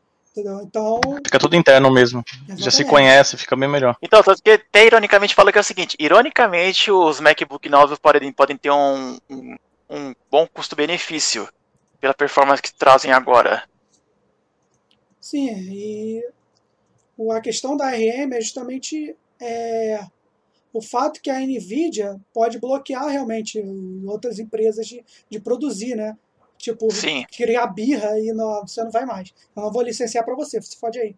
Entendeu? Isso vai deixar que a outra, por exemplo, imagina a Samsung, você pegar, a, a Nvidia chegar, não, você não vai produzir mais ARM não. E aí, o que, que a Samsung faz? Que a- o mercado dela é tudo isso. O que, que faz isso? Que, como é que faz? Ou então querer cobrar um preço muito alto para licenciar. Cara, esse é um Exato. perigo muito grande na- no, no mercado. Sim, sim. Entendeu? Você deixar na uma maior Ninguém, empresa ninguém que confia na, na, na essas Nvidia, tá práticas, ligado? né? Ela já A Nvidia não é confiável para as empresas Sim, exatamente. grandes. Ela já teve histórico dessas práticas. É onde que está o medo da, de, de deixar a empresa comprar. Entendeu? Talvez fosse uma outra empresa que não fosse do mercado de, É. de hardware, talvez Isso que não teria falar. problema. Isso que eu ia falar. problema. Por exemplo, poderia até ser uma Microsoft comprando. Exatamente, porque a Microsoft ela tem é, posturas de open source também. Tipo, Hum. o Ray Trace da Nvidia é uma solução da, da Microsoft, por isso que eles abrem o código também. Uhum. Por exemplo, que só funciona no DirectX 12 por enquanto, né? Apesar de já estar portando já para o Vulkan, né? Mas só É. funciona no momento no DirectX 12. Que é Microsoft Mas já era open source, se não me engano, É. por causa da Microsoft em si. Já que a Nvidia não libera não É, nada. não é da, da NVIDIA. A tecnologia RTX, né, que é o, os tensor cores e tal, que emula, que calculam, né, específico para calcular esses, esses vetores tal de, de tempo real, que é usando a inteligência artificial, né, para fazer isso. Mas a tecnologia é, é, é Ray Tracing, não é da NVIDIA. A NVIDIA só aproveitou, opa, esse é um mercado que a gente pode entrar. Entendeu? E tanto é que o, a série RTX 2. A, a 2000 não foi um grande sucesso. Porque ela não tinha Ah, não, mano, porque em, em custo-benefício, tá ligado? Ela, É. ela não mudou nada em relação à, à série anterior, a Turing, É. ou era Pascal, Pascal. Tanto que até o Jensen Huang lá, o diretor da Nvidia, brincou quando anunciou a série 3000, né? Agora vocês têm motivo pra trocar sua Pascal. né? E aí a gente pode poder dar, dar entrada já na, na, na notícia já da, da série 3000, né? Que, Bora, É, bora lá, Saga. que tem aí os Ah. rumores, né? Rumorzão, rumorzinho. É Rumores praticamente confirmados. rumor, né? rumor, Registro, né? É rumor. Rumor, rumor, rumorzinho, Rumor. rumorzão e rumor confirmado. É. Então vai, vamos colocar rumorzão então. Pronto, Então, é um rumor mais rumorzão, certo. rumor Que é mais das certo. 30, das 3080 Ti, que vão chegar agora em Não. maio. Não, mas aí- o rumor mais garantido é das 3050 3050 Ti, que vazou da Lenovo, né? A da- Então, peraí, peraí, peraí, não, deixa eu, deixa eu... Peraí, então vamos só centralizar. Tem o rumor da, da 3080 Ti, que vai chegar em maio por 1.100 dólares, que nem ferrando vai chegar por 1.100 dólares, vai chegar É, ela por... tava falando que ia 3 ser mil dólares. hoje, né? É. Até agora nada. Então, é... Que aí ela teria 12 GB de, de memória DDR, de, GDDR6X, que é a monstrona, e o outro rumor é da 3050 e 3050 Ti, que, Que- tá saindo em notebook, que tem É. 4 GB de Isso aí memória. a gente já sabia que ia ter. Isso aí é só uma confirmação De entrada. Do, do óbvio, né? Que não tinha placa de entrada, era 2060, 2000, a 2060 é, Super É, e a 1660, entendeu? Que é de entrada, 1650, que realmente. Aham. É, eu tenho a 1650 de 4 GB. Então, a 3050 Me atende basicamente. isso, né? Tanto é que a, eu a- tenho a a- 3060 Ti. É, a a 3050 Ti e a 3050 viriam justamente para substituir a 1650. Que é, ela viria com 4 GB de DDR6. o Agora, ela vir por seria- 4 GB foi, foi o que me deixou mais com o pé atrás. É, porque no caso seria para substituir a 1650. Que tem É, 4 porque no caso o pessoal vai jogar em, em 1080. Essa placa é 1080p, É, Full HD, 1080p no máximo. Com, com ray trace, com DLSS. É. DLSS, entendeu? Por isso que é 4 É, É, mas é, o problema, o problema é que 4 GB para usar o, o DLSS e DLSS e Ray Tracing, 4 GB já fica quase que, que impraticável em alguns casos. É, mas ela não é de entrada mesmo. É tipo, você vai usar o DLSS, DLSS de 640p para o scaling a 1080p para poder jogar com o ray tracing no baixo. Entendeu? Mais ou menos isso, entendeu? Isso, é. Então, é, E aí, e a 3080? a 3080 Ti seria a placa para tentar ali, ó, ficar ali entre a 3080 e a 3090, né? Eu acho que substitui a 3090, na verdade. É, é que na 3090 verdade, é mais pra, pra dev, é, ela não é pra É, que eu ia falar, a, a 3090 ela não é placa para os gamers consumidores. A 3 seria essa 3080 Ti, né? É, vai ser placa para minerador de qualquer jeito. A gente nem vai ver essa placa. A gente nem vai ver. Minerador. Eu tô minerando. Eu tô minerando. Olha o seu minerador safado. Sou mesmo. Eu vi, eu vim aqui para comentar tá a assim. Minerador tá assim, ó. Cadê? Ô, Saga, Saga, Ué. eu vim aqui para comentar notícias, não para ouvir verdades. Pro minerador tudo é win-win. Ah, os mineradores estão assim, quando, quando viram essa placa. É assim mesmo. Mas a 3080 já não tá, não tá boa ou não? Tem Sim, jogo mas, que, pô, que tá, tá pesadão pra ela? Tem, tem jogo que, por exemplo, o Control. Control Cyberpunk. Eu tô, falando no sentido prático. Eu sei que Control não, sempre, uma- esse The sempre vai ter renovação. The Medium é um puta que pariu.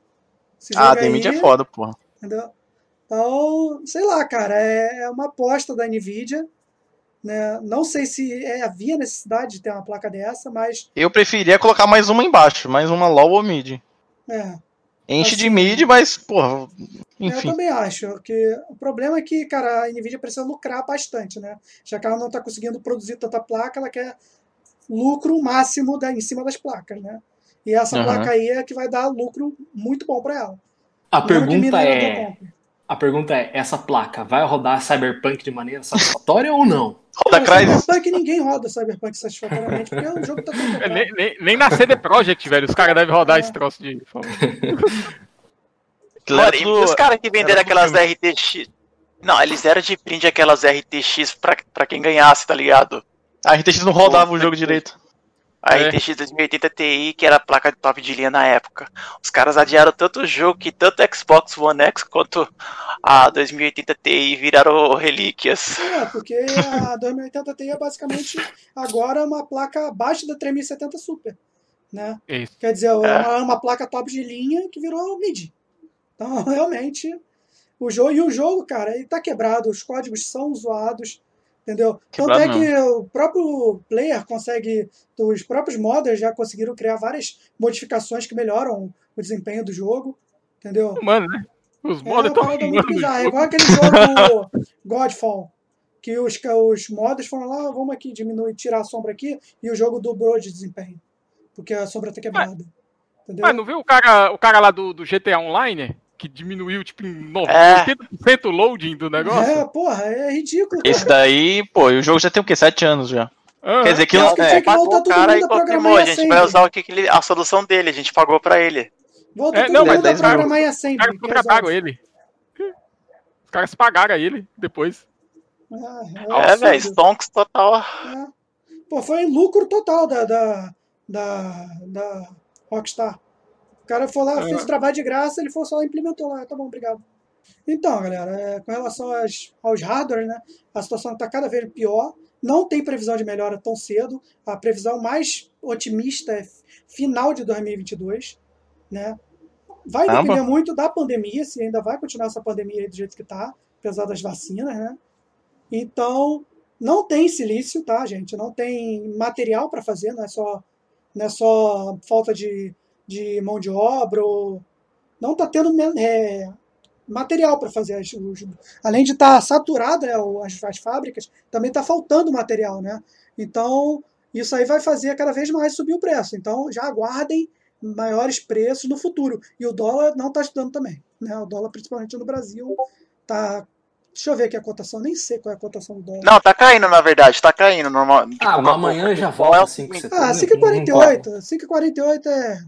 Não, a questão é a seguinte, 5,60 vai foder geral, porque as memórias vão aumentar tipo 20 a 30%. Os HDs vão aumentar por Sim, causa daquela também, porcaria de vai- vai Vai ter a impossível, mineração agora por HD e SSD. A gente vai voltar É, à década de fodeu 90 para comprar, comprar hardware.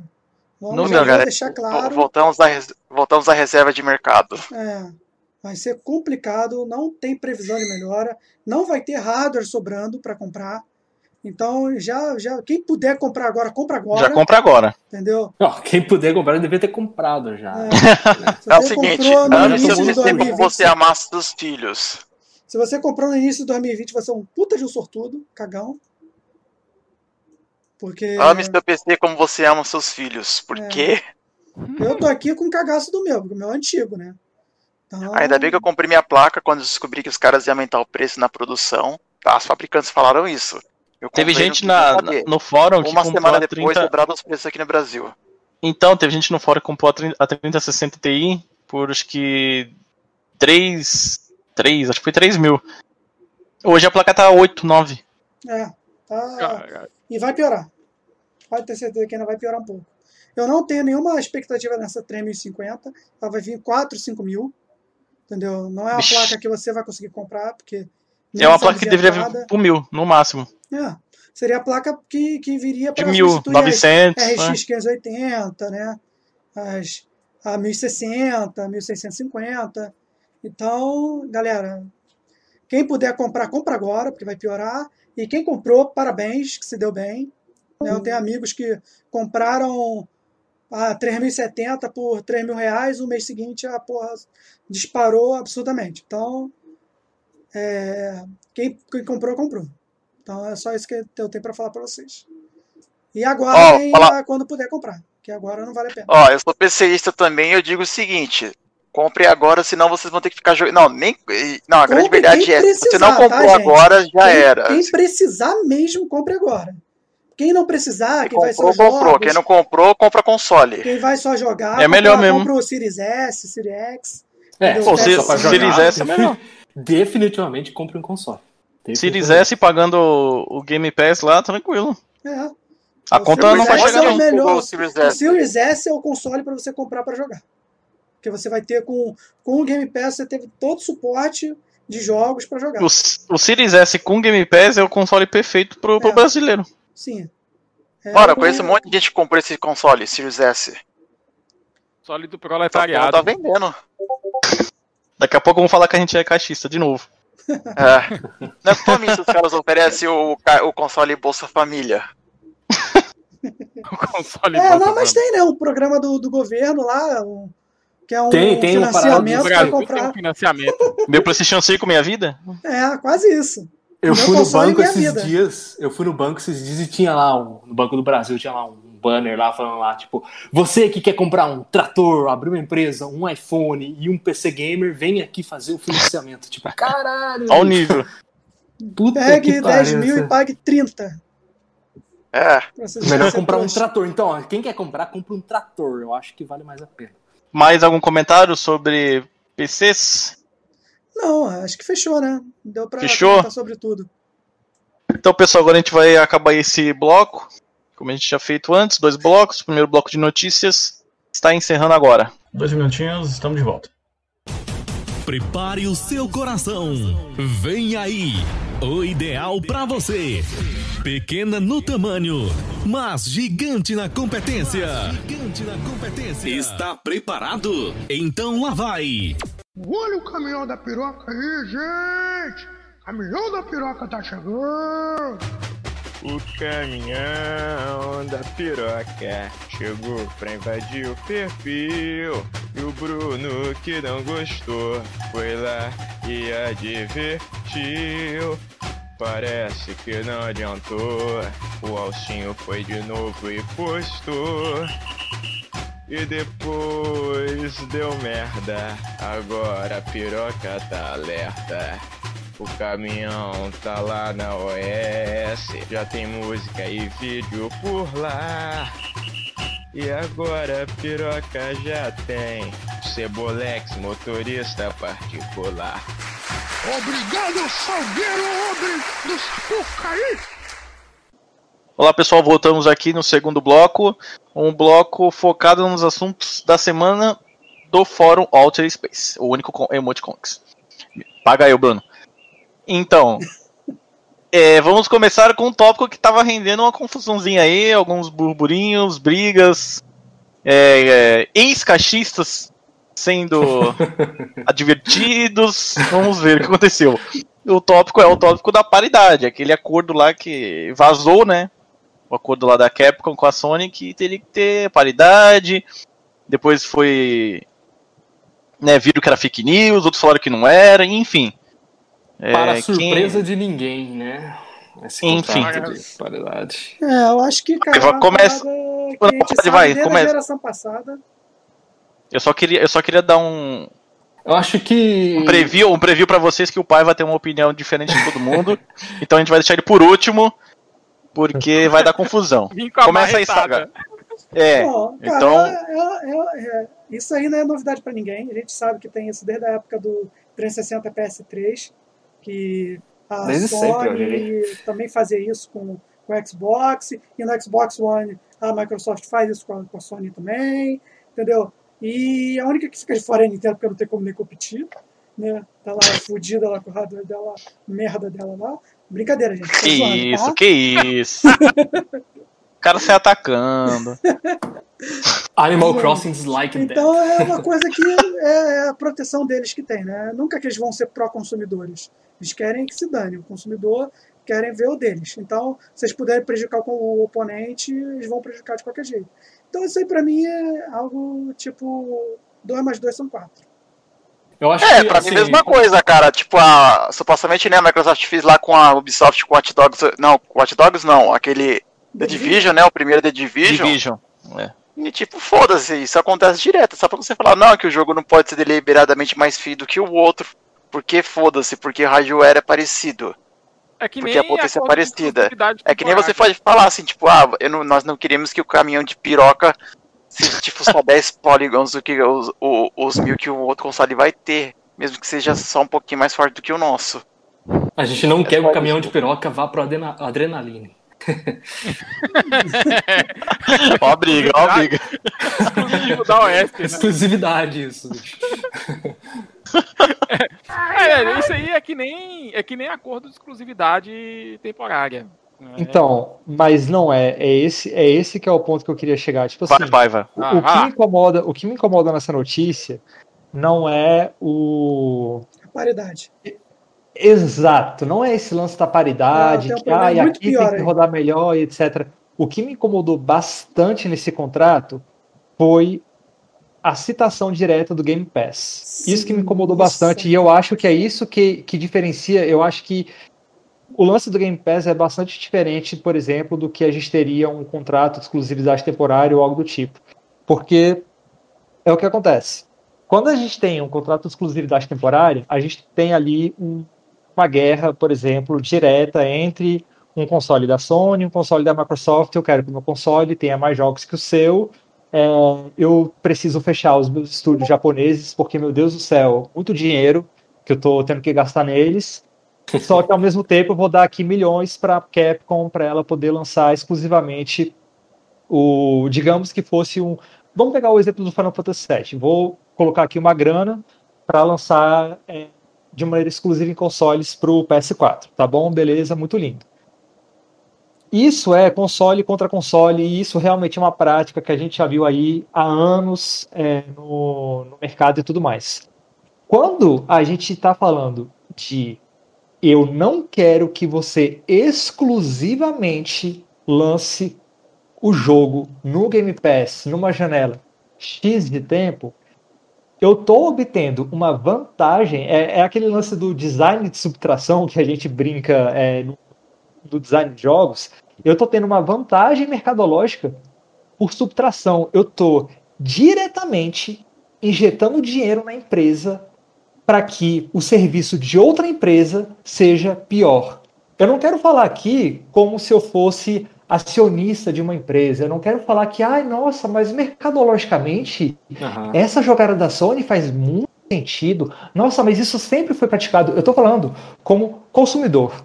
Eu estou falando como usuário. Porque se a gente for falar, por exemplo, em termos de mercado, o que a EA faz com o FIFA, o que a EA faz com microtransmissão, também tem muita lógica. Então, já que tem muita lógica, a gente tem que pegar e aplaudir, porque tudo que a EA está fazendo está dando muita grana para ela. Eu estou falando como consumidor. Como consumidor, Sim. a Sony poderia ter a opção de fazer o quê? Tornar o serviço dela melhor. Olha só que coisa. Já que o Game Pass está muito bom, a Sony poderia pegar e falar: não, tudo bem, vocês criaram aqui um serviço que é muito bom, então agora eu vou criar um serviço que seja tão bom quanto para bater de frente com vocês. O que a Sony faz quando ela, quando ela objetivamente impede o Resident Evil de entrar no Game Pass é: eu não quero criar um serviço tão bom quanto vocês, porque isso, por exemplo, não vai se adequar ao meu, ao meu modelo de negócios. Então eu diretamente vou influenciar para que o serviço de vocês seja pior para que eu tenha uma vantagem.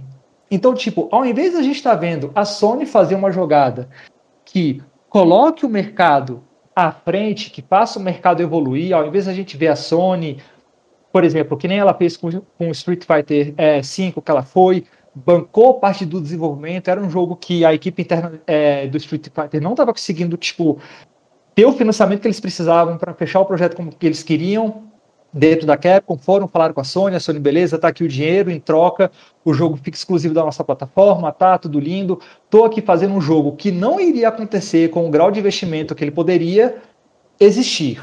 Ótimo, perfeito, maravilhoso. Não, ela tá ativamente pegando um serviço que tá dando um banho nela e tornando o serviço pior, porque ela não quer pegar o serviço que é semelhante e muito pior e tornar em algo melhor para o consumidor. Então. É como se, lógico, pegando um exemplo esdrúxulo, é como se, por exemplo, agora é a, a, a nova preciosidade é, da, dos sonistas e tal é ver o DualSense. Nossa, olha como o DualSense ele tem todas essas mecânicas aqui diferentes e tal. É como se a Microsoft, com todo o poder financeiro que ela tem, ao invés de ela pegar e falar, só que bonito, olha esse controle aqui, como que ele está adicionando coisas novas ao mercado, que tal a gente pegar e fazer um controle semelhante, ou então a gente ver mecânicas novas que a gente possa implementar no nosso controle também? Não. É como se a Microsoft, com todo o dinheiro que ela tem, ela chegasse na fábrica que produz os componentes que a Sony está usando no DualSense para poder tornar o gatilho dele diferente, ter o, o, o Rumble lá mais, mais otimizado e tal, e falasse, olha só, eu vou injetar essa grana aqui é, em vocês, E a contrapartida que eu quero, por estar investindo em vocês, é que vocês não vendam mais esses componentes para a Sony. Eu não quero que a Sony mais use o DualSense com esses componentes, porque aí o DualSense ele vai ficar muito melhor do que o controle que eu tenho. Então eu não quero, ao invés de eu evoluir meu controle, não, eu vou tornar o controle da Sony pior. Então, Então, eu- acho que esse, esse Deixa eu Pode, tá, dar pode um- falar aí. um- falar um pouquinho é, com relação a isso, né? Cara, tem muita gente aí que tá feliz com isso, né? A gente viu lá no tópico lá, muita gente É. passando pano, muita gente achando legal. Cara, se você acha isso legal, cara, o que eu posso falar pra você é que Você é um merda, você não passa um palhaço, rapaz! que é isso que você é, cara. Que você é o cara que tá pagando mais caro pelas coisas. Entendeu? Você tá perdendo a opção de pagar mais barato ou ter mais opções pra você ficar defendendo a porra de uma marca que não vai te dar merda nenhuma.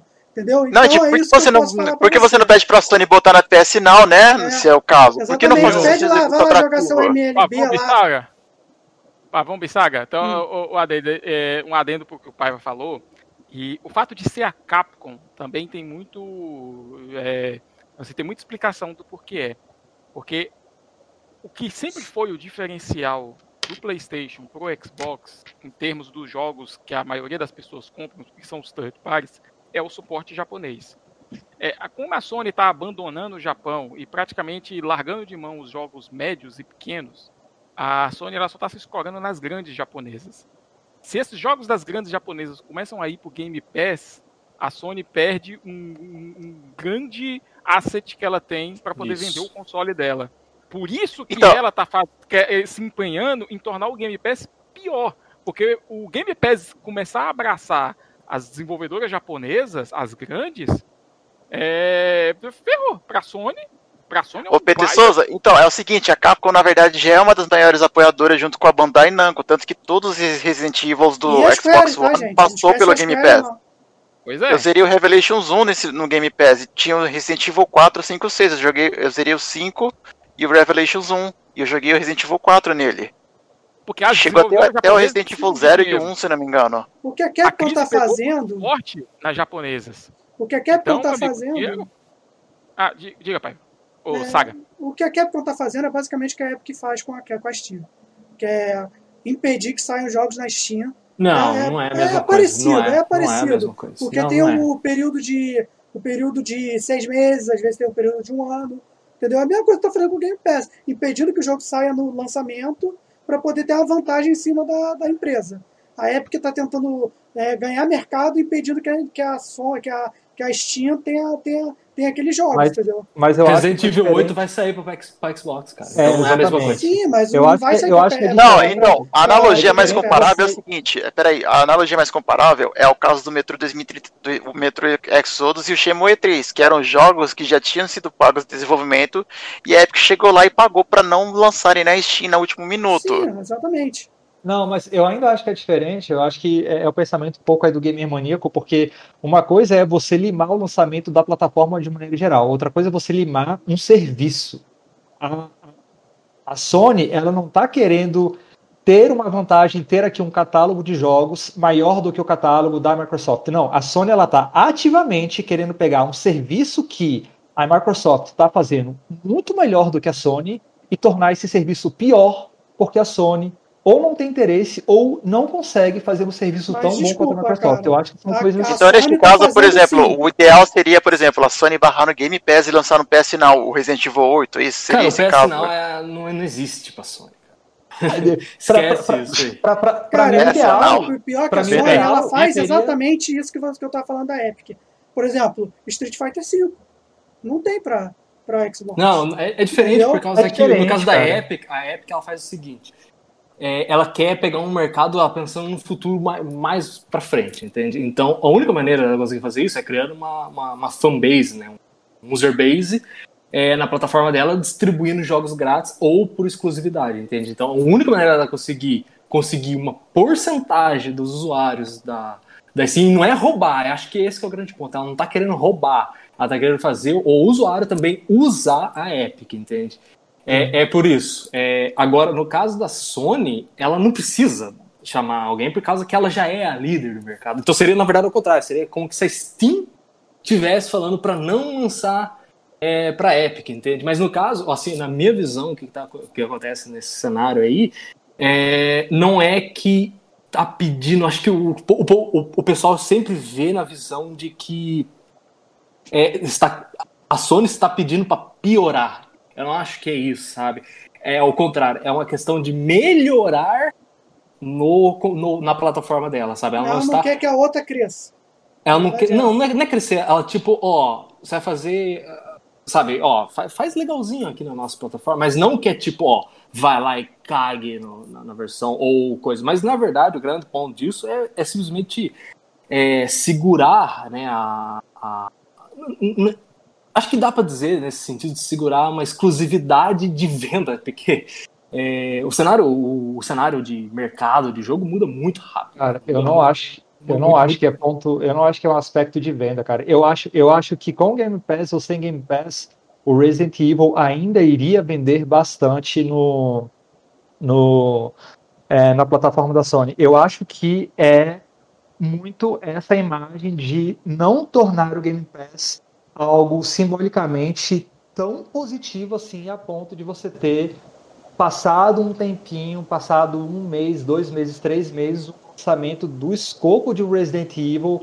saindo já no Game Pass. Porque você acredita que o, Ga- o Resident Evil, esse Resident Evil, sairia no lançamento no Game Pass? Eu Não, acho que não, não. então, esse é o ponto, não é venda, porque a gente vê o número de vendas, ele, a- o maior percentual do número de vendas ele acontece ali nas semanas. Então, eu acho que é muito a Sony, ela- eu realmente acho que a Sony ela está ativamente querendo frear um pouco o Game Pass, porque eu acho que o Game Pass é talvez hoje o único perigo que a Sony teria a médio e longo prazo é, no caminho é, de luta contra a Microsoft, entendeu? Então acho que a Sony está meio que querendo cortar o mal pela raiz logo agora, antes que isso acabe crescendo bastante. Só que nisso que ela corta o mal pela raiz, é como eu falei, ao invés de ela causar o avanço do mercado, não, ela está querendo ter uma vantagem por subtração, ela está querendo tornar o mercado objetivamente pior, com menos opções para o consumidor, para que ela não se sinta ameaçada ao invés de ela fazer a parte dela. Entendeu? Então você disse que no caso o ideal ela seria ela colocar no PS Now,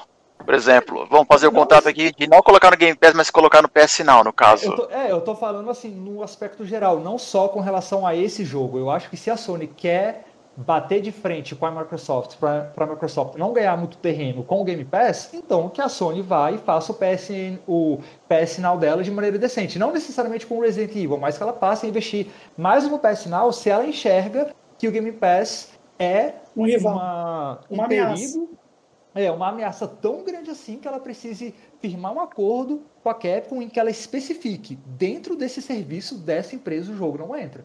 Se ela É, tá recentemente, esses dias falaram que o Game Pass já tem 23 milhões de usuários, na verdade. é, se, ela tá tão, se ela tá tão temerária assim com o Game Pass, cara, vai faz o seu serviço e faça um serviço bom, que aí você concorre com a Microsoft. Mas então, o que eu tava querendo dizer era isso. Ela, ela está tentando segurar para ela. Eu não acho que. Eu realmente não acho que ela está querendo prejudicar o Game Pass. Obviamente que ela está prejudicando o Game Pass, mas acho que o grande ponto é ela está segurando para ela para que ela eventualmente consiga lucrar com essa parceria. Assim, aí você me pergunta, isso é uma boa estratégia? Não, não é. É uma, estratégia ridícula, sabe? É, Então, a Capcom, por exemplo, gastar ela já, dinheiro- já lançou praticamente todos os jogos dela no Game Pass de algum ponto. O Monster Hunter É. mesmo tá até hoje no Game Pass, faz uns dois anos já. É, o, Monster o Hunter problema, World. o problema aí, o problema aí é que a, a Sony, porque tipo, a- como é que a Microsoft consegue colocar os jogos no Game Pass? Metendo dinheiro na parada. É, a Microsoft paga as devs para poder colocar o, o jogo no Game Pass.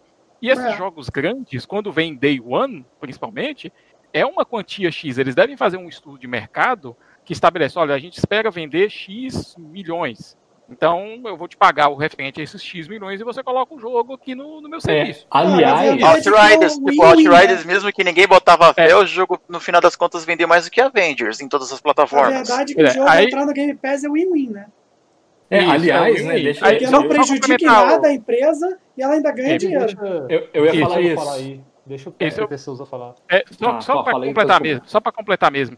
É, que então o, o que a Sony está fazendo disso de tentar frear a atratividade do Game Pass é para ela não se ver numa situação dela ser obrigada a fazer um serviço igual. É, Porque- acho que daí É, entra- tipo, ela recusa, por exemplo, real. botar os jogos de 20 dólares no PS Now de maneira permanente. A Sony tem dinheiro pra poder botar as paradas no Game Pass igual a Microsoft tem? Não, nenhum.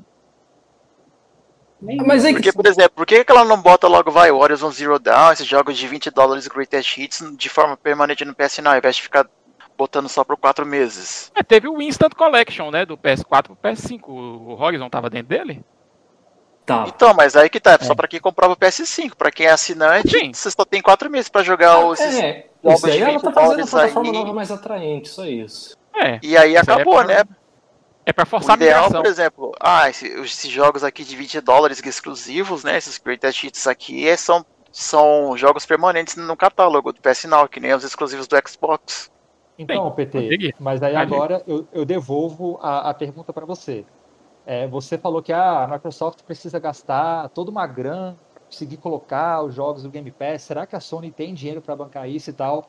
Na sua opinião, comentaram aí por alto, acho que foram, são 23 milhões a base do, do Game Pass? São 23 milhões É. de usuários? Falaram que, se- segundo dados não oficiais, já são 23 milhões. Então, com uma base de 23 milhões, vocês acham que a Microsoft tá perdendo dinheiro no Game Pass? Você acha que a Microsoft, nossa, eu tô tendo que Não tá. pegar toda a minha fortuna do A conglomerado esse ponto, a gente já fala em, em jogo de cintura, na verdade, Não, de entre os geral. desenvolvedores e a Microsoft. É, de, de- maneira geral, assim, tipo, o que a, a- o Game Pass está dando de retorno para a Microsoft? Você acha que a Microsoft está ficando no vermelho? Com, com o ela tá Não, Claro que não. Ela Claro não que tá não. Mas ficando é coisa vermelha, mas de, também não tá lucrando. é de, de ista falar isso aí. Se você fizer uma matemática básica, você já vê que. Opa, é, é opa! dinheiro. Vai A essa palavra aí. Microsoft, a próprio, o próprio, não sei, representante da Microsoft, não lembro quem, falou que o, o intuito do Game Pass inicial não é ganhar dinheiro. Entendeu? Assim, como qualquer serviço, é, né? É, normal. ganhar base. Ó, o Netflix mesmo agora tá dando lucro de- oficialmente, esse, desde o ano passado. E demorou muito para dar lucro. Mas também muito. demorou, né? Demorou, Exato, mas, mas tá dando um lucro mínimo, muito provavelmente. Ainda tá na fase de fazer vingar a plataforma. Agora Mas tá é dando que os a- louros, a entendeu? Já pensou se tem daqui esse lastro pra engolir Calma prejuízo até que comece a dar lucro? Como que é? Repete, por favor. A Sony tem lastro pra engolir prejuízo até que comece a dar, a dar lucro? Porque o Não Game. Pass não começou agora, a né? Sony não tem, não tem lastro para dar prejuízo nenhum, cara. A verdade é essa. É, Porque então, a até o desenvolvedor a dos Days Gone falou. A é. única parte que dá, dá lucro para ela é a porra do PlayStation. Como é que ela vai ter prejuízo com o PlayStation? Não tem como. É que nem o desenvolvedor dos Days Gone falou, a grande verdade é que a Sony não tem, tipo, um, é, o- outras áreas de, que servem pra dar lucro, enquanto o Playstation sangra no- é, em fase de investimentos. A Sony já tá, Então. já tá dando. já tá subsidiando o console, porra. Acho que ela vai ter é condição. ponto. Que a gente volta, é quase o ciclo completo aqui do podcast. A Sony, ela tem um legado. A Sony, a gente fala como se a Sony fosse a Microsoft, que ela depende de injetar uma grana absurda em outras empresas para que essas outras empresas coloquem os jogos dela no, Ah, no sim, né? dela. Mas a Sony, ela tem um legado enorme que ela poderia estar utilizando justamente no PS Now e ela não utiliza, ela não investe. O PS Now não, não é, é porque a gente fala como se a Sony, como se ela não tivesse nenhuma solução com o PS Now. Eu não acho que ela não tem solução com o PS Now, eu acho que ela não tem interesse. Não tem interesse. Ela é deliberadamente ela não faz porque ela não quer. O caso do MLB mesmo, ao invés de colocar no PS Now pra jogar, bo- botar na balança, né? Ela fala, não, vocês que paguem. Eu sei que vocês vão pagar. É isso que ela tá indicando. É, exatamente. Eu não vou botar esse Resident Evil no PS Now. Vocês que paguem. exatamente. Vocês vão pagar? E Enquanto isso, sabe. o jogador do Xbox daqui um ano e pouco, ele vai ter no, no, no Game Pass quando o contrato vencer. E, a- e a E gente aí- nunca vai ter esse jogo no PS Now. Eu, como Porque a gente não consumidor, eu não consigo ver isso e aplaudir. Eu não consigo ver isso e falar, ah, tá tudo certo, ela tá correta, esse é o mercado, anos e assim. Eu, como consumidor, eu não consigo ver a situação do, do, do joguinho de, é, de beisebol lá, não consigo ver a situação do Resident Evil e achar que tá tudo certo, entendeu? Então, é, foi algo que me incomodou, sabe? Depois eu, eu li lá no tópico alguns posts falando, ah, mas é sempre assim, aí depois o pessoal fica provocando, cadê a choradeira e tal. Eu nem comentei porque eu sei que, que vai muito de encontro com o que a maioria tem conversado sobre esse assunto, mas realmente foi algo que me incomodou, porque eu vejo que é o tipo de briga que a Sony ela não está disposta a comprar, sabe? Eu acho que se for pra ser assim, é melhor nem ter PS Now. Não tem PS Now. Mas não tem. Não tem. é, PS, PS importa, Now é? PS Now é irmão do Vita, pô. a Sony inaugurou e, e deixou a parada lá. É, só esqueceu de matar ele, dar um golpe de misericórdia. É. Então, enfim, mas esses contratos de paridade, na minha opinião, são aqueles contratos básicos de garantias que é, só- é a burocracia básica, que você pega lá um modelo de Word, digita lá e fala, ó, tem, tem isso, isso, isso aqui. É a burocracia básica, tipo um contrato de aluguel. É. Mas enfim, a minha opinião acerca do assunto, de maneira geral, era essa. Assim, ó. Então vamos falar sobre tretas como Bloodborne vs Sekiro? Bora, vamos lá, vai. Vamos fechar Ó, é essa. seguinte, já, fechar já esse vou- bloco, fechar o podcast nesse assunto aí. é o seguinte, vamos já vou, Bloodborne versus Sekiro. já vou adiantando aqui, ó. Só, eu tenho esses dois jogos lacrados e nunca joguei. Vai sair agora do podcast. Tchau. É, Não. sai. Você, você Tchau, tá errado, tchau. não importa. Tá não errado. importa, Tá, tá errado, mano. Assim, eu entenderia, você, você não comprou. Tá, beleza, velho. né, o cara não quis, tá caro, né? Beleza. Agora o cara comprou Tá lacrado. E não jogou. Você quer não comprar? dá. Eu que não tenho, joguei. Eu já joguei, Olha lá. eu já joguei. Olha o escambo. Ah, compra de novo, cara. Joga de novo. É só instalar de volta, ué. Eu, Ah, eu, boa, eu particularmente, eu só joguei o Bloodborne. O Que que- Sekiro eu só testei, cinco minutinhos, então nem, eu nem conto. Só eu com O Bloodborne eu gostei muito. O Bloodborne com o Sekiro. É Sekiro Agora, ou quem- Sekiro que fala, afinal? Sekiro. Sekiro. Sekiro. Você falou Sekiro. Ele é- Sekiro. Se- é, sucrilhos, né? Sekiro. Sekiro. É... Mas o Enfim. Sekiro, eu posso estar falando besteira, mas eu, eu vejo o, o. Minha opinião, eu vejo o Bloodborne como um misto. Eu vejo o Sekiro bem mais ação e rítmico, eu vou explicar. E o Dark Souls eu vejo bem RPGzão. Claro Eu que tem ação, os mas enfim. Não tem nada a ver. Sinceramente. Eu acho, então, eu acho o. Bloodborne um meio. Eu acho, eu acho um meio termo. Eu acho que o Bloodborne ele tem aquela um pouco, um pouco mais de ação e também tem a parte de RPG do Dark Souls. Ah, o Bloodborne Já é o Sekiro- né? O É, o, Sekiro é, não o Sekiro, eu Isso acho ele um jogo, é praticamente um jogo de ritmo. Ele é um action. Porque um action, você tem, você um tem que entender a, o momento exato de dar o parry, de, de esquivar, de atacar. É um jogo ritmo, ba- basicamente. Por isso que ele é tão difícil, porque o pessoal não, não presta atenção nisso. É por Ah, isso que eu gosto extremamente muito difícil. né? É, é, é eu ia difícil. falar, o, o Sekiro, ele, ele é. Olha, fazer uma analogia bem assim, que vocês vão entender. Vocês que são. Todos nós somos de idade avançada aqui. O Sekiro, ele é como se fosse um Mega Man antigo 3D. As lutas com os boys de Mega Man é também uma Tinha os sprites. Tinha que pular no sprite certinho. é, é aquela parada do ritmo, entendeu? Dá o golpe, você pá, faz o, o- o movimento certo, o golpe certo, a ação certa, pro, aquela coisa de padrão, de você observar padrões. Isso. Eu acho que o grande ponto do, do, do É tipo No More que Heroes. o- ele conseguiu trazer o melhor combate é, é, coreografado no Já gameplay. feito na história. Já feito. na Esse que é o grande ponto, sabe? Eu acho que o pessoal comenta aí rítmico, é isso que quer dizer, sabe? É um Isso, jogo que, que é pra você fazer aquela coreografia lá dos filmes japoneses lá, né, etc e tal. É, e, e o jogo consegue fazer isso sem comprometer o gameplay? Em hipótese alguma. É, é- é assim, é sensacional. Eu tava conversando, né, quando lançou o jogo com, com o Paiva, né, que e- a gente considera esse jogo, em termos de combate, talvez o melhor já feito, entende? É, assim, a responsividade do, do, do, do- do gameplay, é, a maneira de aplicação, assim, é tudo da melhor qualidade possível, entende? É, e o jogo, ele, ele explora muito bem o combate dele, né? E, e principalmente nos bosses, né? Aqueles bosses filhos da puta de Macaco. cinco fases, é, o macaco lá. O macaco eu vi um vídeo, meu Deus do céu, tá louco. Três É, vezes tem que enfrentar aquele cara. Tem um galo gigante no jogo. Tem, tem, bastante, tem bastante loucura ali no Tem jogo. touro, é. O negócio dos sucrilhos é que, assim, ele, ele, é um, ele é um jogo que ele parece uma cutscene em gameplay, sabe?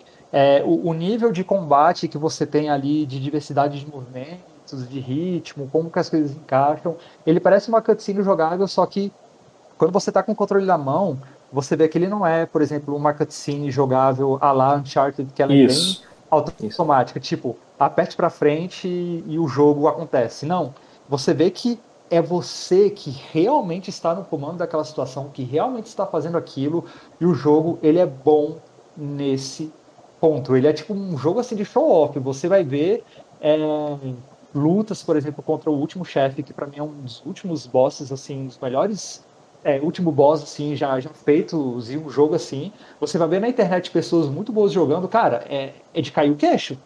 É de cair o queixo. Eu tava jogando o, o, o, o Sekiro e eu tava querendo jogar ele muito no começo, muito semelhante a como eu jogava é, Dark Souls. E não tava indo, sabe? É, eu não tava curtindo muito, eu não tava conseguindo desenvolver bem no jogo. E aí, no primeiro combate, com o primeiro chefe que você vai ter, que é o chefe tradicional, você com uma espada e o chefe também com uma espada, pronto. Lutem. Cara, aconteceu uma mágica que o jogo clicou. E aí, nesse momento que ele clicou, parecia Guitar Hero. Sabe quando você desliga o seu cérebro e você simplesmente vai? Entra no você ritmo. Entra no ritmo, você Uhum. não tá raciocinando aquilo que você tá fazendo. Você simplesmente está no automático. Cara, Isso. e as coisas funcionam de maneira perfeita. E quando terminou a luta, eu tava sem sacanagem, assim, quase sem fôlego. E quando terminou a luta, eu falei. Não.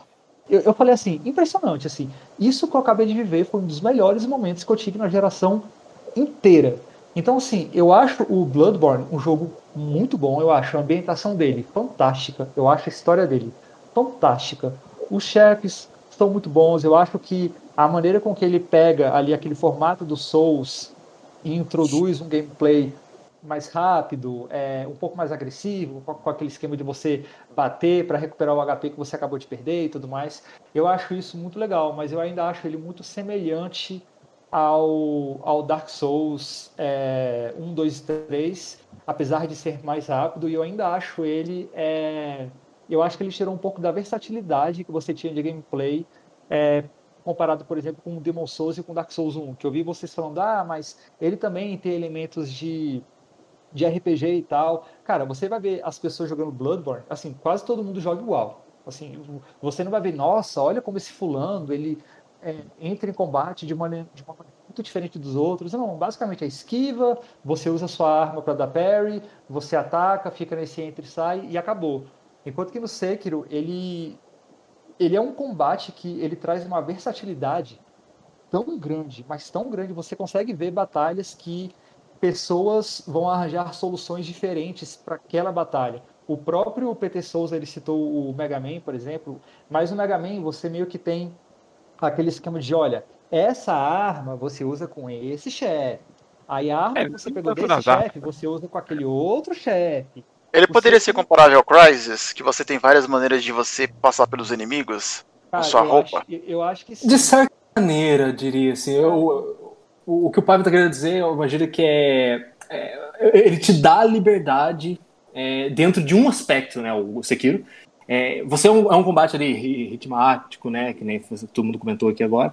É, mas a estratégia dos bosses envolve você é, manipular o Sim. combate da maneira que você bem entende. Sim. E nisso ele abre realmente uma gama muito mais do que o Bloodborne ou o Dark Souls, né? Dark Souls é um puzzle, né? Na verdade, os, os bosses, né?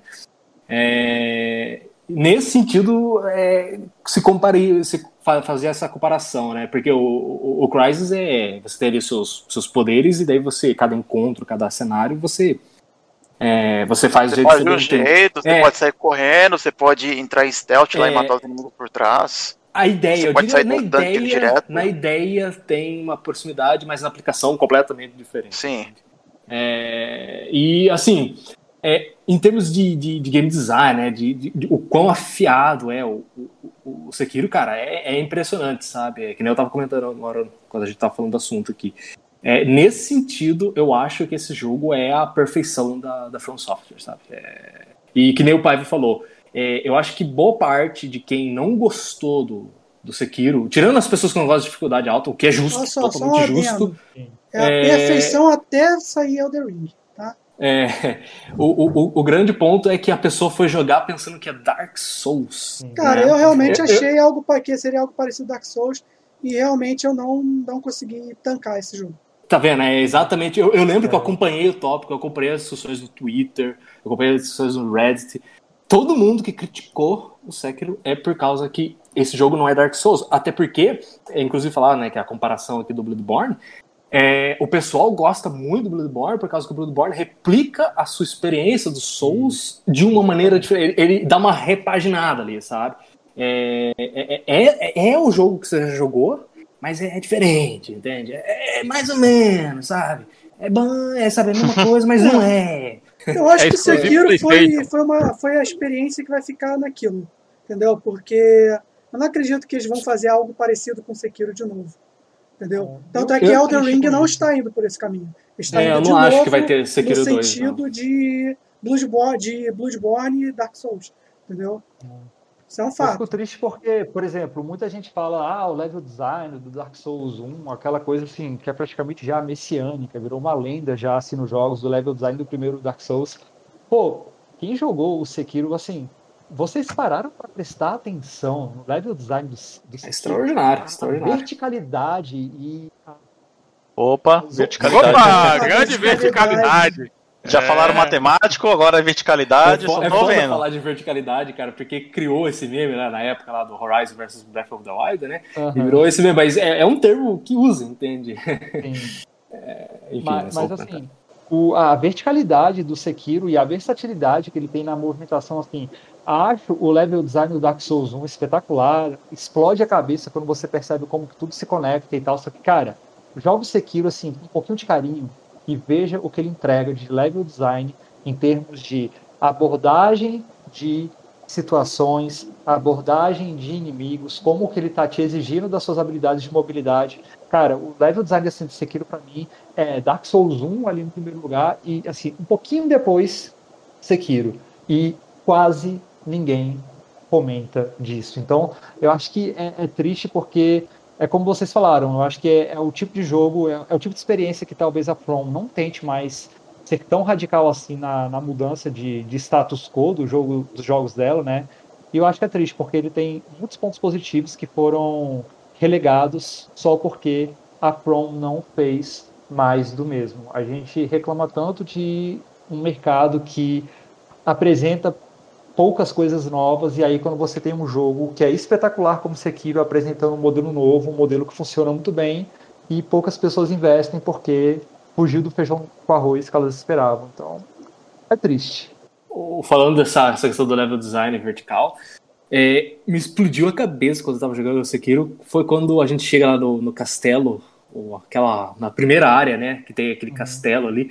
E aquele cenário é assim, é um mini open world ali, né? Que você pode é, subir até o castelo, sei lá, de qualquer maneira, sabe? É, e, e ali a gente já tá vendo ali um, um pré-Elder Ring, sabe? Do que provavelmente a, a From tá pensando, sabe? Eu acho que acho que o pessoal tá, tá, muito, tá muito focado na ideia do open worldão, tá ligado? É, aquele open worldão de você bota o marcador e vai, né? E vai. É, eu acho que não é isso que a FromSoft tá fazendo, é uma coisa mais próxima das áreas mais abertas do, é, do Sekiro. Vai ter um overworld, mas aqui, enfim, né, rumor, não é, não é o assunto, né, mas enfim.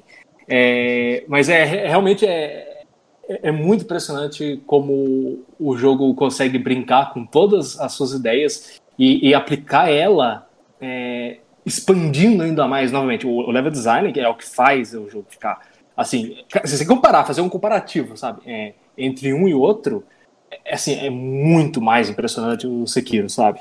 É, mas mas é, na minha opinião o Bloodborne tem uma ele tem um ele tem um aroma sabe ele tem uma magia, é, assim, que eu acho que, que, que quem gosta muito do, do, do Bloodborne vai concordar comigo. Ele tem uma, uma magia muito especial, sei lá, sabe? Um jogo que, que marcou demais. A atmosfera do jogo é um negócio, assim, incrível, sabe? É um jogo que você, você bota ali, você entra naquele mundo e, e você é completamente sugado de uma maneira que drena sua alma, sabe? É, isso, isso pesa bastante nesse, nesses jogos da Microsoft, isso pesa bastante. E, e eu fico na dúvida é, qual eu prefiro mais. No tópico eu respondi o, o Bloodborne, é, mas eu fico na dúvida, sabe? É, em termos assim. De... Uau. Tem que terminar aqui, mas só concluindo aqui, né? É, é isso, sabe? É, a, aplicabilidade, toda, O cara toda falou a- bonito, hein? A estrutura, né, a, a From Software at maximum, Sekiro leva, entende? Mas teve ali um, um, um carinho a mais, sei lá, um, você percebe ali uma paixão dos devs fazendo o, o Bloodborne que, que, que, con- que conquista o coração ali, sabe? É, eu diria que é isso. Caramba, o cara falou. Não, depois dessa não tem mais o que falar. Então, cara, você quer comprar minhas, meu Sekiro e meu Bloodborne? Manda aí. Esse é um podcast não pra vender. Ó, tá autografado pelo, pelo tio Pavomba. A árvore que não avua. Boa, Pavão voa assim. O, o PT Plana. jogou, jogou Sekiro e Bloodborne? Eu joguei o Bloodborne até. Acho que até metade do jogo. O Sekiro eu não joguei ainda. Nossa, cara dropou. o Eu, ó. Dark Souls mesmo eu tenho aqui de PC da Steam, eu nunca joguei, só joguei 360 por 5 minutos, eu nem consegui morrer. Aí, todo mundo aqui sabe por que, que o PT não jogou até o final, né? Todo mundo sabe. Por quê? Sabe? Ué, Por porque quê? não foi feito pela Nintendo, né? Pela Nintendo, meu amigo. Paiva, Achei Pai, que era o mas jogo do capeta. perseguição, velho. Vamos Ah, fechar então, pessoal. Alguém tem mais alguma coisa pra falar sobre Bloodborne? Sekiro? Não, eu não. Não. Não? Tranquilo? Tem mais alguma coisa a falar sobre outros assuntos que ficaram pra trás? Não, pelo amor de Deus, não. Mandar um recado pra alguém da Oz? Quer mandar um beijo pra alguém? Um abraço? Essa peça que você queria? Esse Game Maníaco? que você queria? Coloquem Togs na wishlist, por favor. Já fiz isso. Ah, então Todo mundo. Paiva, Paiva, Foi? fala alguma coisa aí, pô. Se despeça da sua população. Galera, sua fanbase.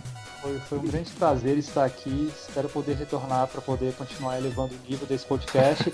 Lógico, tirando os momentos de notícia de PC. Eu espero que o mundo do PC não tenha notícias por, por um certo tempo.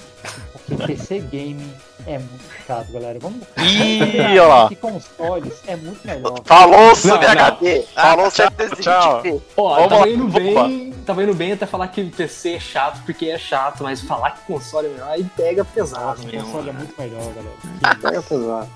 Falou sub 30 FPS. Ó a treta aí, ó a treta aí, hein. é cinemático. Vocês têm que saber que é 24. cinemático. Mas o, o, o olho O humano não vem mais que humano, né? 24 FPS. É, o olho humano não vem mais. Pavomba, Esse podcast que você queria? ele sempre encerra assim, né?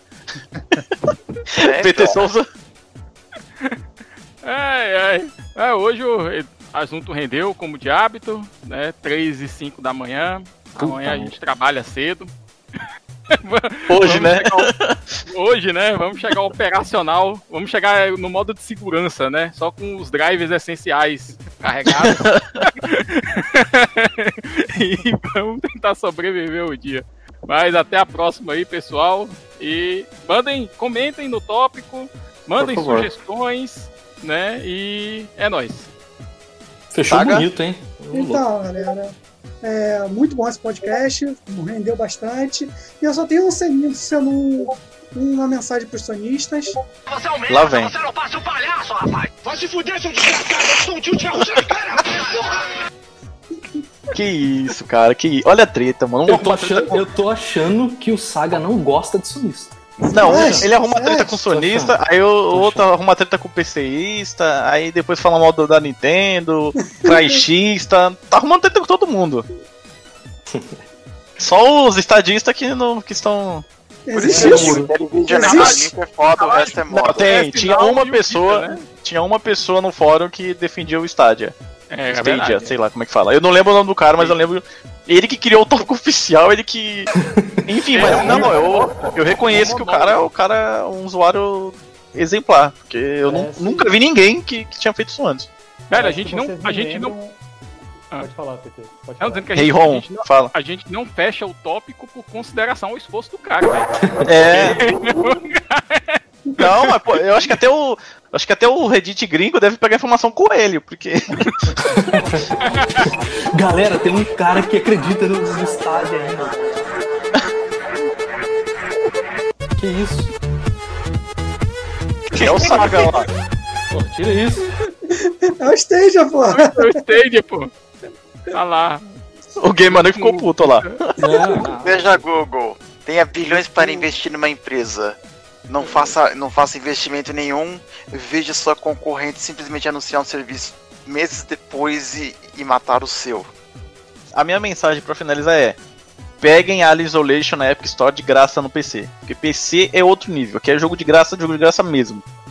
Então, peguem lá, que tá de graça essa semana, acho que até quinta-feira na, na Epic Store. São, na verdade, são dois jogos. É o Alien Isolation e outro jogo.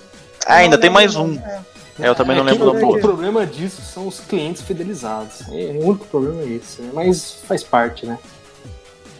Beleza, então, pessoal. Foi o nosso segundo programa. Acreditamos que seja melhor do que o primeiro e assim sucessivamente pro programa número 1000 ser o melhor do mundo. Foi o. Desculpa, é o Range of Fate 2. Boa aí, ó. Tudo frisaço. Claro, você vai pegar um Spyware chinês, mas faz parte. Quem nunca, né? Quem nunca? Beleza, pessoal. Valeu, valeu. Falou. Valeu. Valeu, falou falou. Falou. É.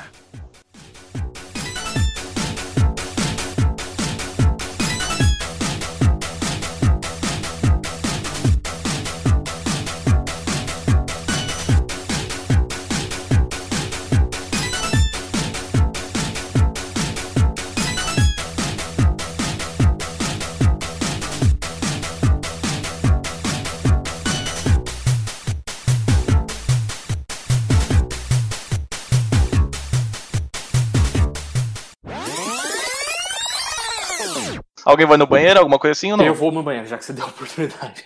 Tá, vai lá então. Também vou. Pera aí. Ah, Deixa eu ir no banheiro também, rapidinho. volto. Acho que eu vou também. Ai, ai. vamos junto. Vamos junto então. Ô, louco!